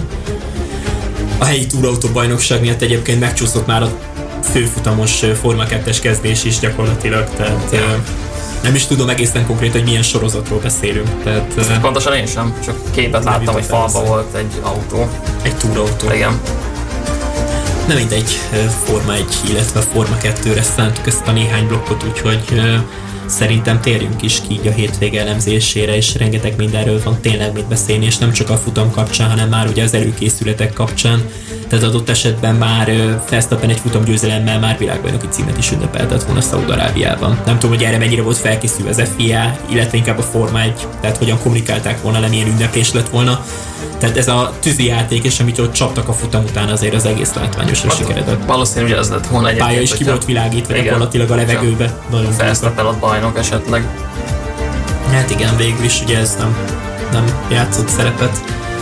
De, de akkor most térjünk is ki a hétvége elemzésére, hogy a pénteki napot azt úgy már nagyjából át is beszéltük. Egy pici Mercedes fölény volt pénteken. Igen, azonban Hamilton akkor is nyilatkozott már, hogy az egykörös idő tempója talán nem lesz olyan erős, mint aminek esetleg tippelik az emberek, vagy hogy számítanak rá, hogy ez cson nélküli Merci 1-2 lesz, ami egyébként úgy lehet, csak nem simán.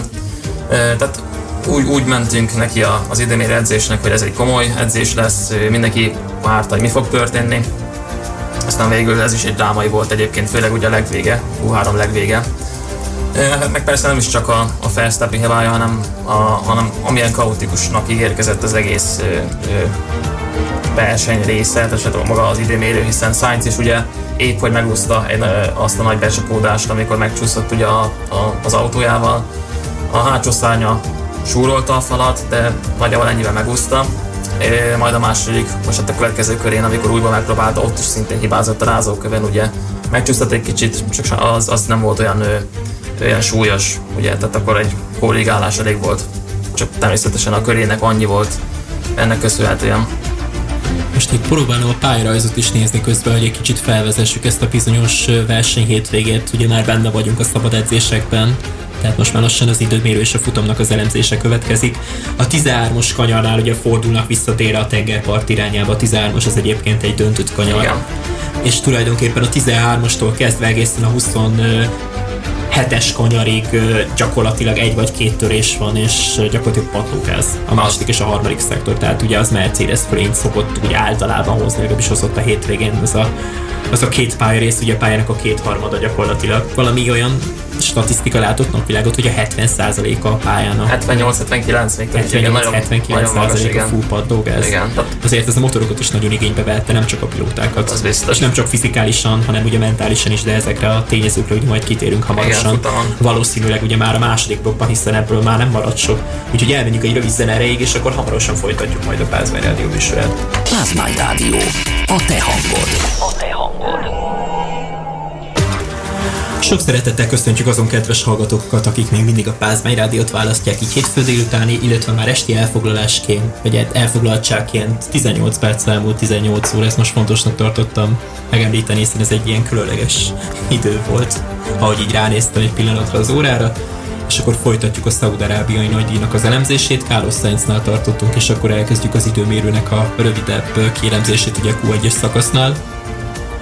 Jár, Igazából elmondtam, ugye, tehát ezek a, ugye, hát ez már a Q2-ben volt, ugye, amikor említett be a Q3-ba, ugye két nagyobb hibát vétett, az egyik volt a nagyon nagy, amikor épp, hogy nem csapta oda keményebben a ferrari és ö, majd inkább súrolta a hátsó szárnyával a, a falat.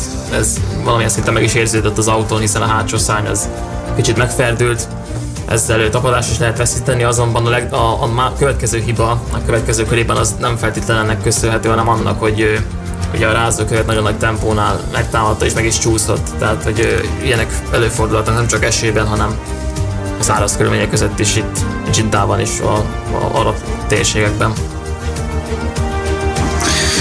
Rendben. A Q1-ről még annyit szeretnék, annyit szeretnék mondani, hogy az Aston Martin számára egyébként elég rosszul sikerült a mostani időmérőedzés, hiszen mindkét pilótájuk már a Q1-ben kiesett Sebastian Vettel és Lance Stroll a 17. és a 18. helyet szerezte meg az időmérőedzésen, még a két utolsó helyet pedig Mick Schumacher és Nikita Mazepin, a két házversenyző.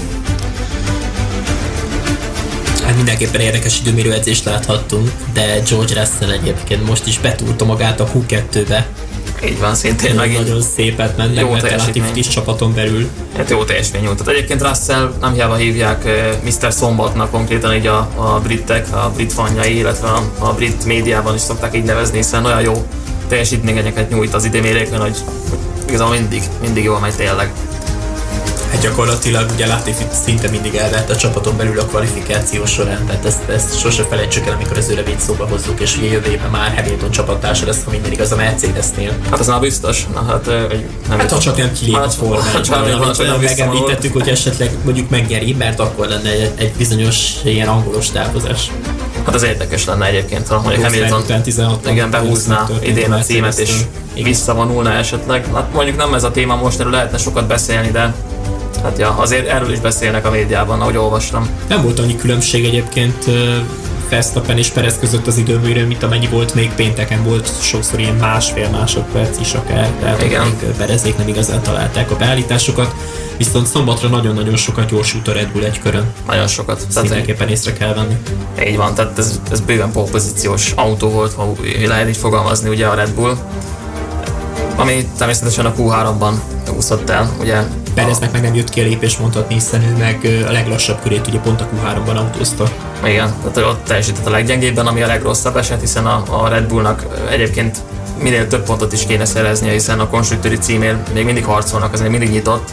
Tehát itt nem csak arról van szó, hogy Verstappen megnyeri a VB-t Red Bullnak, vagy nem, hanem maga a, a csapatok is ugye egymással küzdenek jelenleg Red Bull és a Mercedes.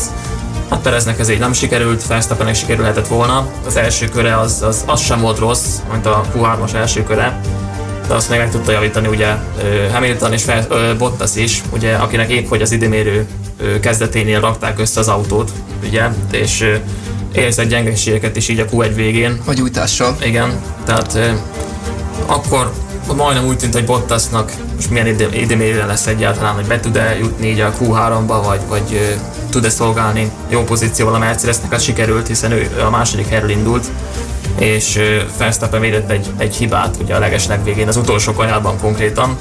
Brutál köröm volt, ez, ez tényleg addig tökéletes volt, pontosan kicentiszte a falakat, teljesen a határon ment. Tehát igazából nagyon szép kört futott, csak ha, ha nem veszed be az utolsó kanyart és nem ö, mész hát a célvonalon, akkor nem nagyon ér semmit a kör, és ebből adódóan a harmadik helyen maradt. És ugye Merci 1-2. Tehát, ahogy említettem az elején, Merci 1-2 lett, csak nem olyan simán.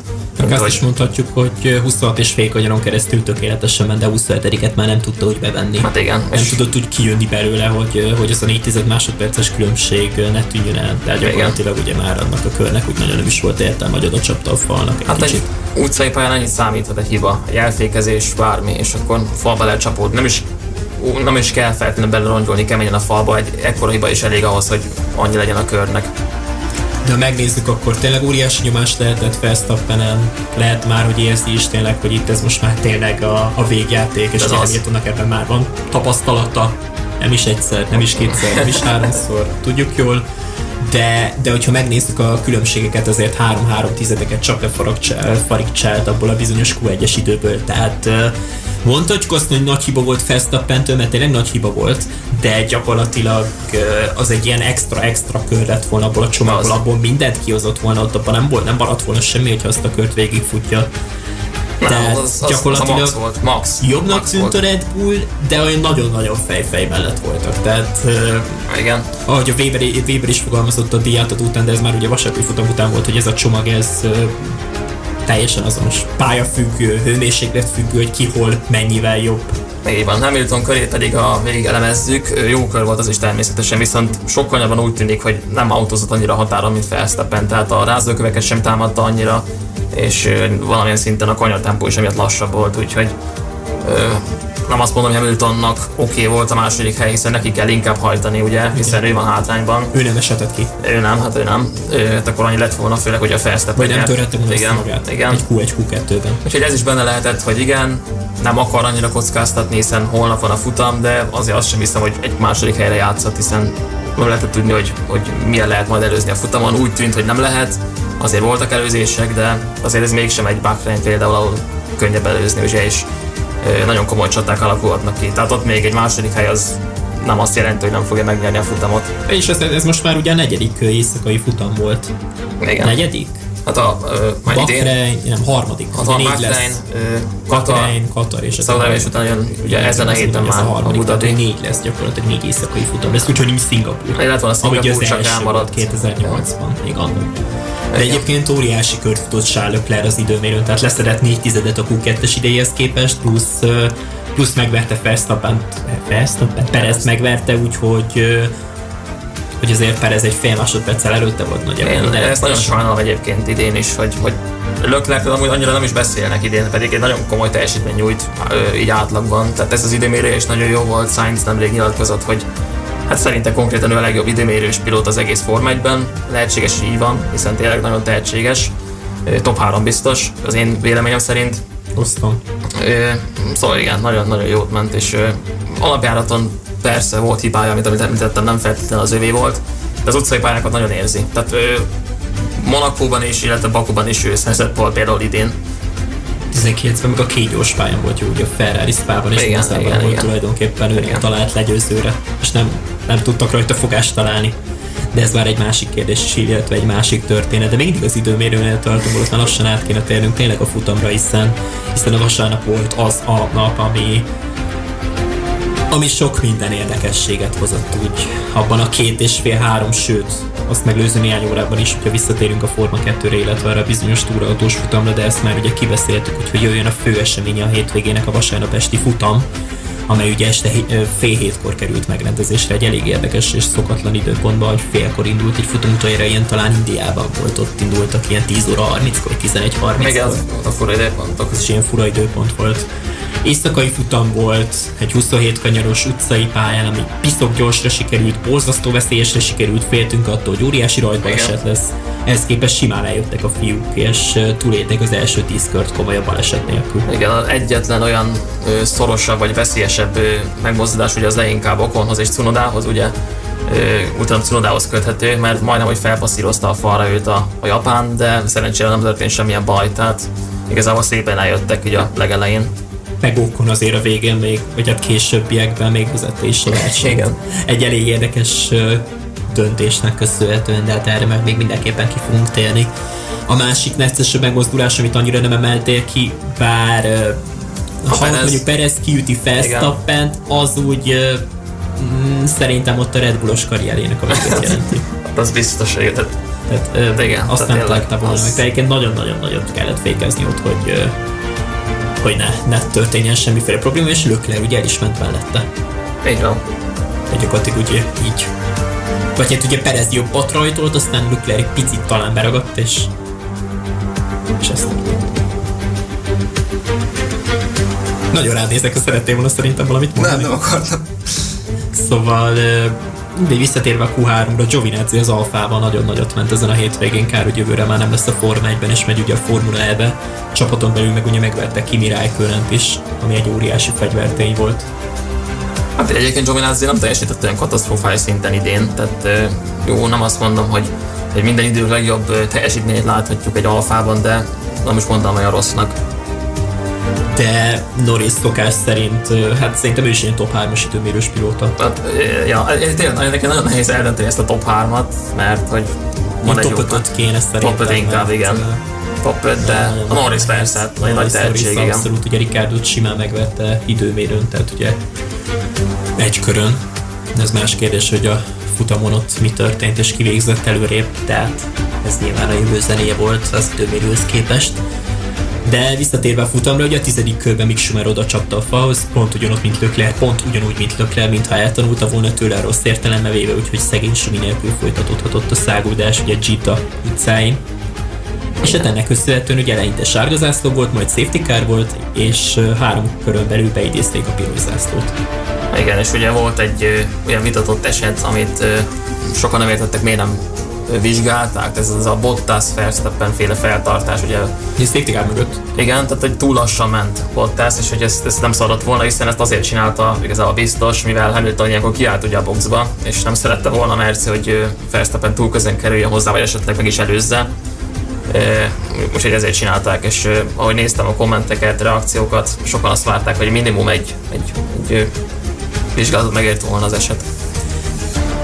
Hamarosan folytatjuk ezzel kapcsolatban a beszélgetést. Én ennyit mondtam volna, hogy a double stacker miatt, hogy a dupla kiállás miatt is lemaradhatott Bottas, de nyilván nem emiatt történt. Hamarosan folytatjuk. Sok szeretettel köszöntjük a Pázmány Radio azon kedves hallgatóit, akik még fél, négy, fél este, fél hét után négy perccel is velünk vannak. Most akkor ki fogjuk elemezni a, az első újra rajtnak az elemzését a Forma 1-es szaudarábiai nagydíjról Csittából. Mi is történt egészen konkrétan? Hát a 15. körben újra kezdték a versenyt, ugye miután még Schumacher bal- ö, balesete, balesetet szenvedett a 13. körben, és emiatt ugye beütött- beütötték a piros zászlót. Az újra rajt után Max Verstappen vette át a vezetést Hamiltontól, Hamilton ugye Hamilton mint az, az érről, és Max Verstappen egy eléggé furcsán megelőzte, utána pedig Ocon is megelőzte Hamiltont. De egyébként nem tartott sokáig a, a verseny, hiszen Sergio Perez, illetve George Russell és Nikita Mazepin balesetezett, így újra meg kell állítani a versenyt, mivel rengeteg törmelék volt a pályán. Tényleg rengeteg minden történt egyébként, mondanom sem kell, hogy a teljes igény nélkül igyekszünk dolgozni, de remélhetőleg nem maradt ki semmi. Még, még az újraindítás előtt történt az, amiről talán nem beszéltünk, hogy a két Mercedes ugye kijött kereket cserélni, Verstappen viszont kimaradt, és ő ugye csak a piros zászló alatt cserélt úgymond ingyen kereket, és így került ugye a két Merci elé. Ezt ne felejtsük el azért. Igen, hát ez így ki. Tehát ez így jött ki, és sokan ugye nem is értették, hogy miért engedték be a piros zászlót, meg a Hamilton is panaszkodott, hogy, hogy ezt miért kellett, vagy miért nem egyből. Igen, Hogyha ez történt, de hát ugye nem lehetett látni, hogy a fal mögött az ott nincs rendben, vagy valami ilyesmi, meg hát ugye ezek a pályamunkások úgy téthelyzetben Isten igazából először dolgoztak valószínűleg. hát persze, nem is volt ugye egy forma és soha, tehát ez, Meg lehet, hogy ott fizetést is kapnak érte, nem úgy Magyarországon, ahol önkéntesnek mész pályabírónak, vagy sok más országba, ahol ennek ilyen kultúrája van. Na mindegy, visszatérve a piros zászló utáni részhez, A piros zászló után az, az első új rajtnál ö, Verstappen ugye levágta a kanyart, ö, még és úgy előzte meg Lewis hamilton ezért ugye vissza kellett, adni, vissza kellett térni az eredeti pozíciójába, mivel hogy ne, hogy ne kaphasson büntetést. És így okon vette át a, ugye a vezetést a sok minden történt, és még hogy idáig is eljussunk, kellett Michael Méziék a versenyigazgatónak a licitálása, ugye a két piros zászlós etap között, ezt ne felejtsük el. Nekem erről talán az jut eszembe, amikor még drága nagymamám járt a piacra, akkor, és egyszer valamikor vele mentünk, mindig ugye próbált lealkudni a, a piaci árakból.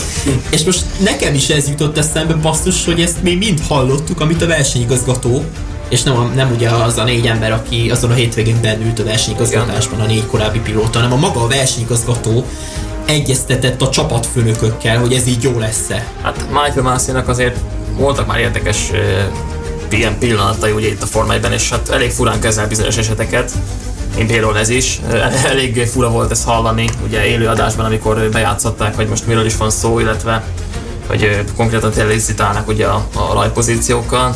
Az történt tulajdonképpen. Igen, már- 19 óta vezeti, ugye bocsánat, Michael Mézi a, a Forma 1-nek a, a vezetését. Ugye Bernie Eccleston szegény a 2019-es Ausztrál nagy előtt veszítette az A, a életét. Charlie Whiting volt a Charlie Whiting természetesen elnézést a Igen, és hát azóta vezeti természetesen. Egyébként Horner említette, hogy, hogy tényleg nagyon hiányzott Charlie Whitingnak a, a, a tapasztalata ebben az esetben is, úgyhogy hát érdekes volt egyébként így a esethez visszatérve, ugye, hogy, hogy most Felszteppen levágt a kanyar, hogy jött vissza, egyébként érdekes volt, hiszen az tény, hogy Hamilton leterelte, de úgy jött vissza a pályára, hogy konkrétan ráfordította a kormányt Hamiltonra, és ezért is tudott ugye elmenni okon, ami meg lehetett volna oldani óvatosabban is, tehát visszatöltőn volna jönni máshol Felszteppen, tehát ez egy eléggé vitatható eset volt, ezért Hamilton is panaszkodott, illetve természetesen a Merci sem nézte ezt jó szemmel, úgyhogy már itt káosz volt. Egyből Így a- rádiózásba kezdtek újra. igen, és itt egyből káosz volt már futamon, úgyhogy igen, és ahogy Dani említette, nem kellett sokat várni még egy leállításért, hiszen egybe jött szinte egy, egy piros zászló, ami persze nem egyből, hiszen ami érdekes volt, hogy elég sokáig vártak a, csak simán a sárgával, tehát megtörtént a baleset, és utána még mindig ment a futam, és nem is Igen, tudom, helyi sárga volt. igen, 15-20 másodperc után Igen, vagy igen, igen, engedték csak be a pirosat, ami egyébként nekem nagyon fura volt, nem tudom mire vártak vele. Igen. De Hát lehetetlen volt egy perc alatt a pályát ott helyre tenni. Hát persze, azt, hogy ilyen baleset nem is értettem, tehát az egyből pirosnak kellett volna lennie, ebben az esetnél, ennél az esetnél tényleg. Na mindegy, hát a lényeg, hogy végül tényleg piros lett, és egy új rajt következett megint. És ugye igen, az volt, amit elmondtál. Ugye Okon is bekerült a képbe, egy fantasztikus új rajttal, Így van, és, és hát úgy indulhatott a második újra rajtnál az érről, hogy gyakorlatilag sosem volt az első helyen, hiszen e, hát a Bartelnek ezek szerint ez lett a vége. igen, Nyilván a Felsztappenék nem szerettek volna még súlyosabbat veszíteni ezzel a bizonyos pozícióval, elkezdik vizsgálni, még ezek után még rákap 5 másodperc büntetést, ahelyett inkább, hogy ne elveszíti azt a rajt pozíciót, ami ugye kiérdemel tulajdonképpen, mármint hogy ami a pályán történt. Még hogyha az a bizonyos eset az hát ki mit látott, úgy volt gyakorlatilag, nyilván lehetett volna máshol, gyakorlatilag nem volt helye a pályán. Egyébként ez a második rajt, az Hamiltontól kicsit fura volt, hiszen ha ott maradt volna ugye Verstappen előtt, akkor Verstappennek nagy esélye nem lett volna helye bebújni mögé, így meg, meg, így meg be tudott férni, és így szent is bekerült Hamilton, össze is ért kicsit okonnal. Így első látásra ijesztőnek tűnt olyan téren, hogy, hogy egy nagy sziklat láttunk, mint hogyha megsérült volna a szárnya, de végül nem. És ott egy szabályos előzés volt a az, igen, igen. Mindenki szerint. És hát igen, így Hamilton pozíciót bukott, Okon nagyon gyorsan újba megelőzte természetesen, tehát azért az, az gondolom senki nem hitte, hogy be fog ragadni nagyon sokáig. egy körre a DRS nélkül a következő célegyenesbe, és egyébként ez az eset egyébként a 2017-es szingapúri nagydíjhoz emlé- vagy szingapúri nagyira emlékeztetett, amikor a majd. Vettel, Raikkonen és Verstappen Hát, az is egy... egy voltak ott a rajtnál. igen, igen. E- És hogyha már az első néhány kanyar kombináció egy icipicit azért Szingapúra hasonlít. Hát meg a pálya egy, egy, egy minimálisan így a hangulata is, egy Igen. utcai esti. Igen. Tehát, hogy más, nem olyan a felépítés, nyilván más a vonalvezetés teljesen. Az első edzések ott de- is mindig nappal voltak. Igen, és hát remélhetőleg jövőre visszatér például Szingapúr a naptárban is, tehát így tervezik, remélhetőleg, hogy tényleg versenyezni is fognak megint.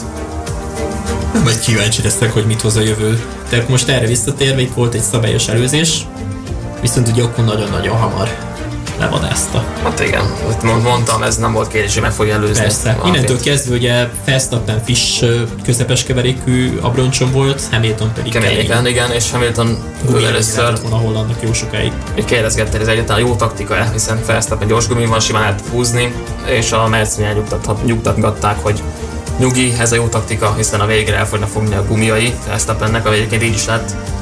És egyébként elég nagyon, nagyon komoly csata volt, tehát a, amikor egymást újrezték, ugye, hogy milyen messze van ki, ugye Hamilton milyen messze van Verstappentől, hogy tudja tartani, egy másodpercen belül van-e, egy nagyon feszült csata volt, és már ez nagyon izgalmas része volt a, a, a történetnek. De nem is tudott elhúzni tulajdonképpen egy másodperc, Igen, hát- táncolt a különbség folyamatosan. Igen, Amikor ugye, ugye már volt valós verseny, és nem verseny megszakítás fél alatt rögtön. Csak hát igazából egyedül a VSC, a Virtual Safety Car fázisok szakították meg ezeket a kicsit a futamot, hiszen volt több is, Cunoda összeért ugye Fettellel, aztán Raikkonen is hibázott egyet, ott is bement a törmelék ugye a pályára, tehát rengeteg törmelék volt a pályán, és tényleg ennyi Virtual Safety Car ö, fázisra, nem Hát ott abban a 20 körben ott volt rengeteg, rengeteg. már le se jegyzeteltük, hogy mikor, mennyi volt, mennyi ideig. Bátor pályamunkás beszállt a pályára 13-as kanyarnál, ahol nem is voltak ott sok mint hogy ott ugye elég szorosan követték egymást az autók, viszont ugye a végén már ritkábban. Igen, hát egyébként le a kalap előtt, hogy ezt meg, meg merte lépni tényleg, mert ez azért tényleg elég komoly és veszélyes egyébként.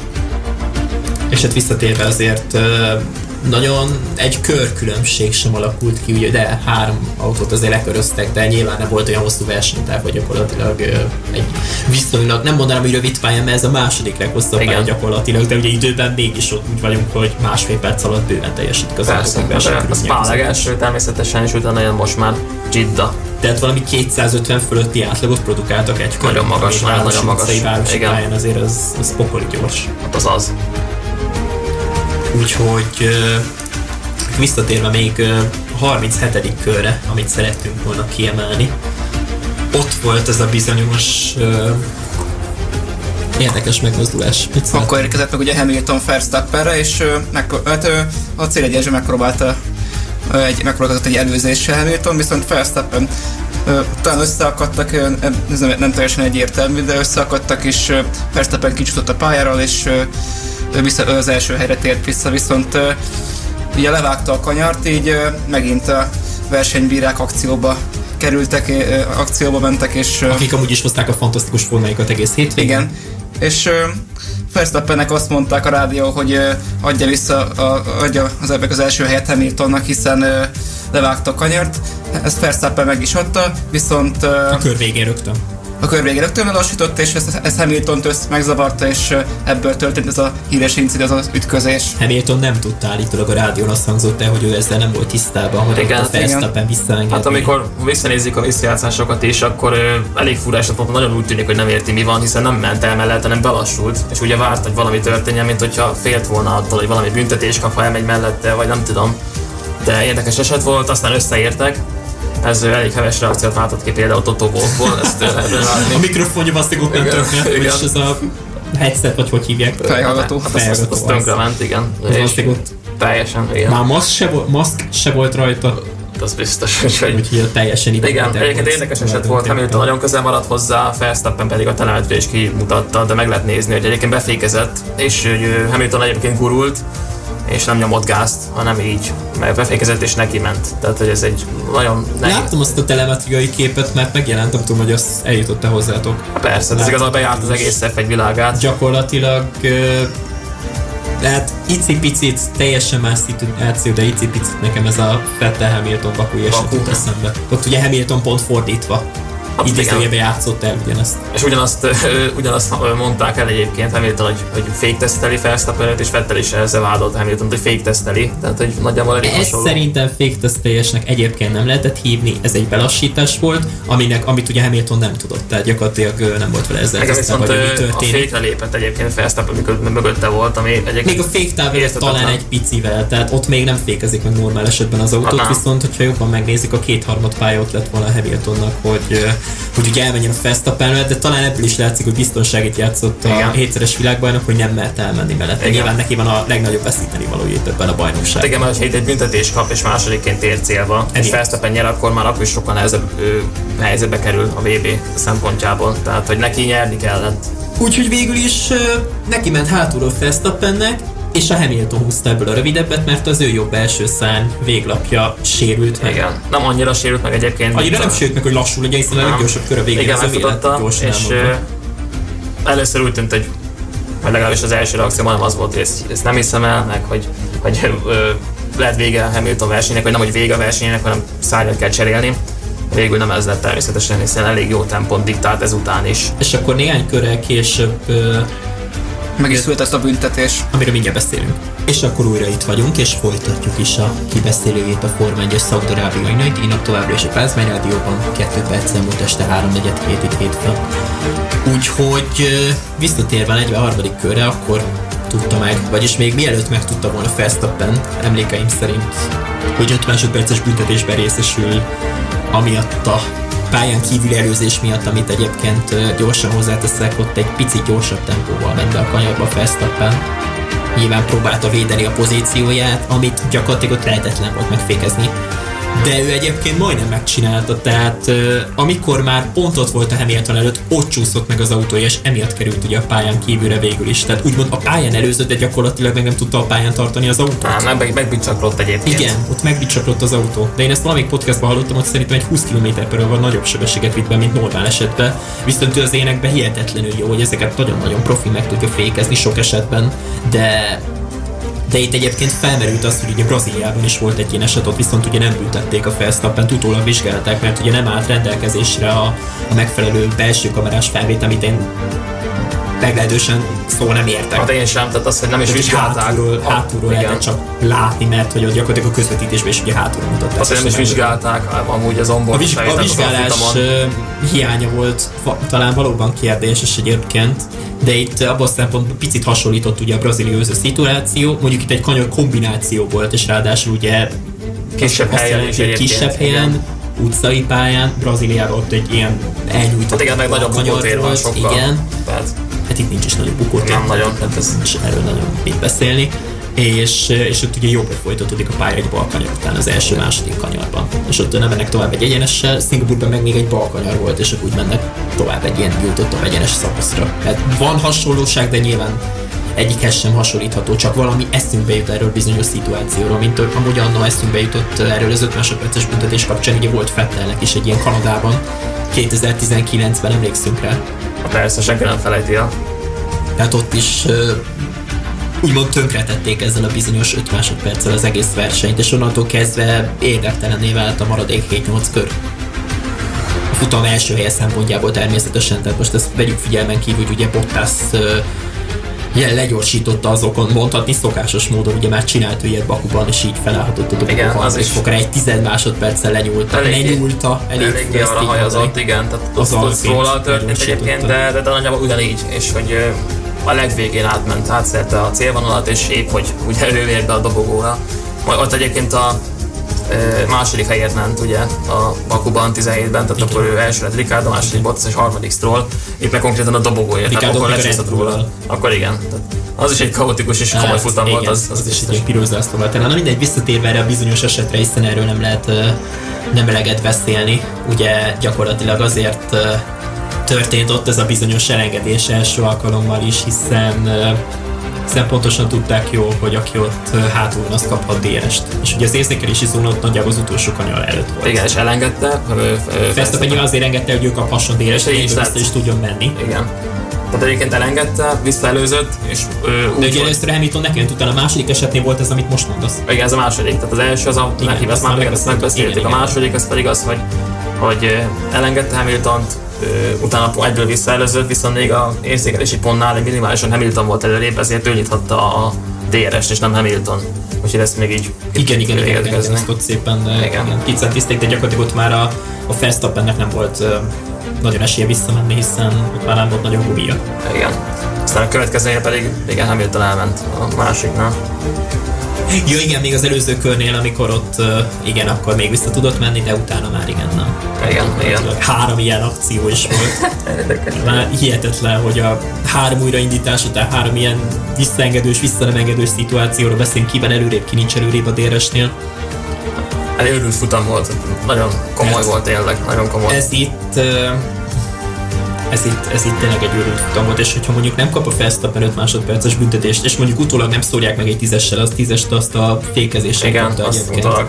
Igen. Igen, de ugye kapott két büntetőpontot, szerencsére úgymond nem ö, kerül ezzel hátra, mint annos szegény Valentino Rossi a 2015-ös Valenciai futamra hátra sorolták teljesen. Az F1 amúgy nagyon ügyel erre, hogy, hogy ne gajjon kapjon annyi büntetőpontot valaki, hogy komolyan szankcionálják Tehát ott pont azzal került a Rossi hátra, itt meg a Verstappennek nem gyűlt össze. Na, meg ugyanúgy megmaradt a második helye is. Hát a úgymond döntésnek döntés, meg kapott így mondom 15 másodperces büntetést összesen, de gyakorlatilag meg nem veszített vele pozíciót. Nem. Mondjuk visszatámadni már nem lett volna esélye, akkor sem, ha nem kap büntetést, mert tényleg azzal a. Elfogy a gumik a végén. Már teljesen. Igen. És egy ilyen téren most a Mercinek jobb taktikája volt így a gumikkal. Jobb taktikája volt, Red Bull viszont akkor nem tudta kihasználni gumi előnyét, amikor úgymond tempóval kellett volna. Át kellett volna, igen. Ez talán azt jelenti, hogy, hogy Verstappen próbálta kompenzálni a, a versenytempó hiányát ezekkel a bizonyos néha kamikázébb akciókkal, de de ez tényleg egy ilyen stand-up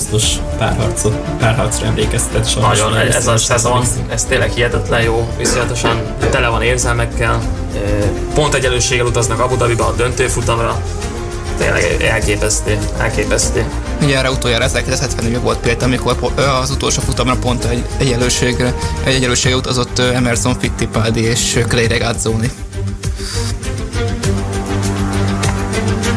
Igen, hát őrület, tényleg. Mondjuk ez a mostani szituáció kicsit emlékeztet a Schumacher ö, Hill a 94-es ütközésre, ott is Schumacher Perez.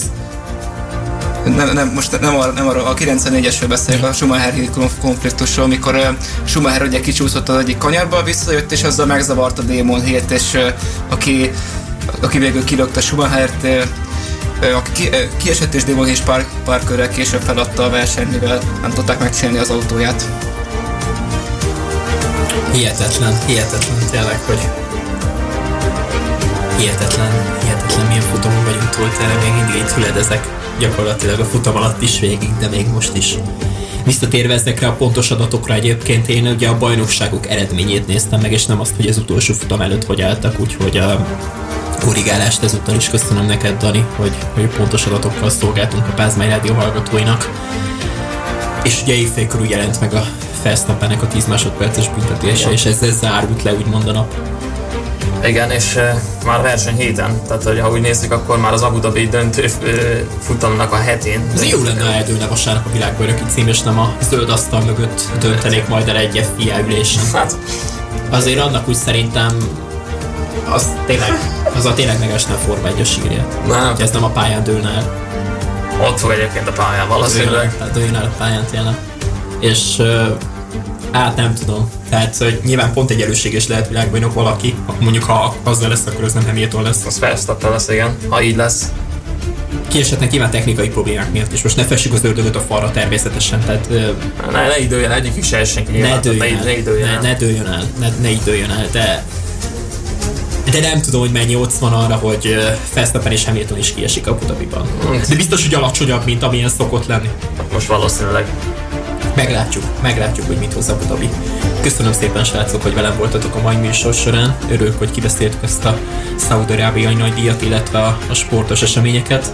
Meg annyit szerettem volna az adáson, ad, így az adás végén bemondani, hogy, hogy Magyarország Ausztráliával csap majd össze a Davis kupában, ugye a jövő márciusának elején majd valószínűleg füves pályán fogunk majd játszani, illetve Oroszország nyerte a Davis kupát. Ezt is mindenképpen érdemesnek tartottam elmondani, ők ugye a horvátokat győzték le a Davis kupa döntőjében, a Csilicsel és golyóval felálló horvátokat. Rubjov és Medvegyev, illetve Karatsev megnyerte a Davis kupát Oroszországnak, mi pedig a világcsoport selejtezőiben folytatjuk jövőre. Volt mit kibeszélni, jövő héten is lesz mit kibeszélni, lesz még Pázmán Sport ebben az évben, lesznek még különleges ö, Pázmán Sport extra című adások, és illetve, ha minden igaz, akkor majd hamarosan indul egy új műsor is, amiről majd részletesen beszámolunk. Felvezetjük a Darts világbajnokságot, beszélünk majd a kézilabda világbajnokságról, illetve szerintem lesznek még ilyen évvégi összefoglalóink, akár a Forma 1 kapcsolatban jövő héten találkozunk veled is, majd Szabi Igen. és az egész csapattal jön majd Ádám és Kristóf is csatlakozik hozzánk jövő hét hétfőn, illetve minden igaz, akkor Tani is velünk lesz, és Így van. boldogítja majd a Pázmány Rádiónak a stábját. Úgyhogy sok szeretettel búcsúzok most el a kedves hallgatóktól, és mindenkinek nagyon boldog Mikulást kívánok, és ilyen dalokkal is folytatjuk a Pázmány Rádió műsorát, még a tükörkép szívű esti levezető csilles hangulatú műsorok előtt, úgyhogy most hallgassátok meg a legújabb karácsonyi dalokat egy Sirántól, Leona Lewis-tól, illetve Elton John-tól, úgyhogy ezzel folytatjuk a Pázmány Rádió műsorát. Sziasztok! Sziasztok! Sziasztok!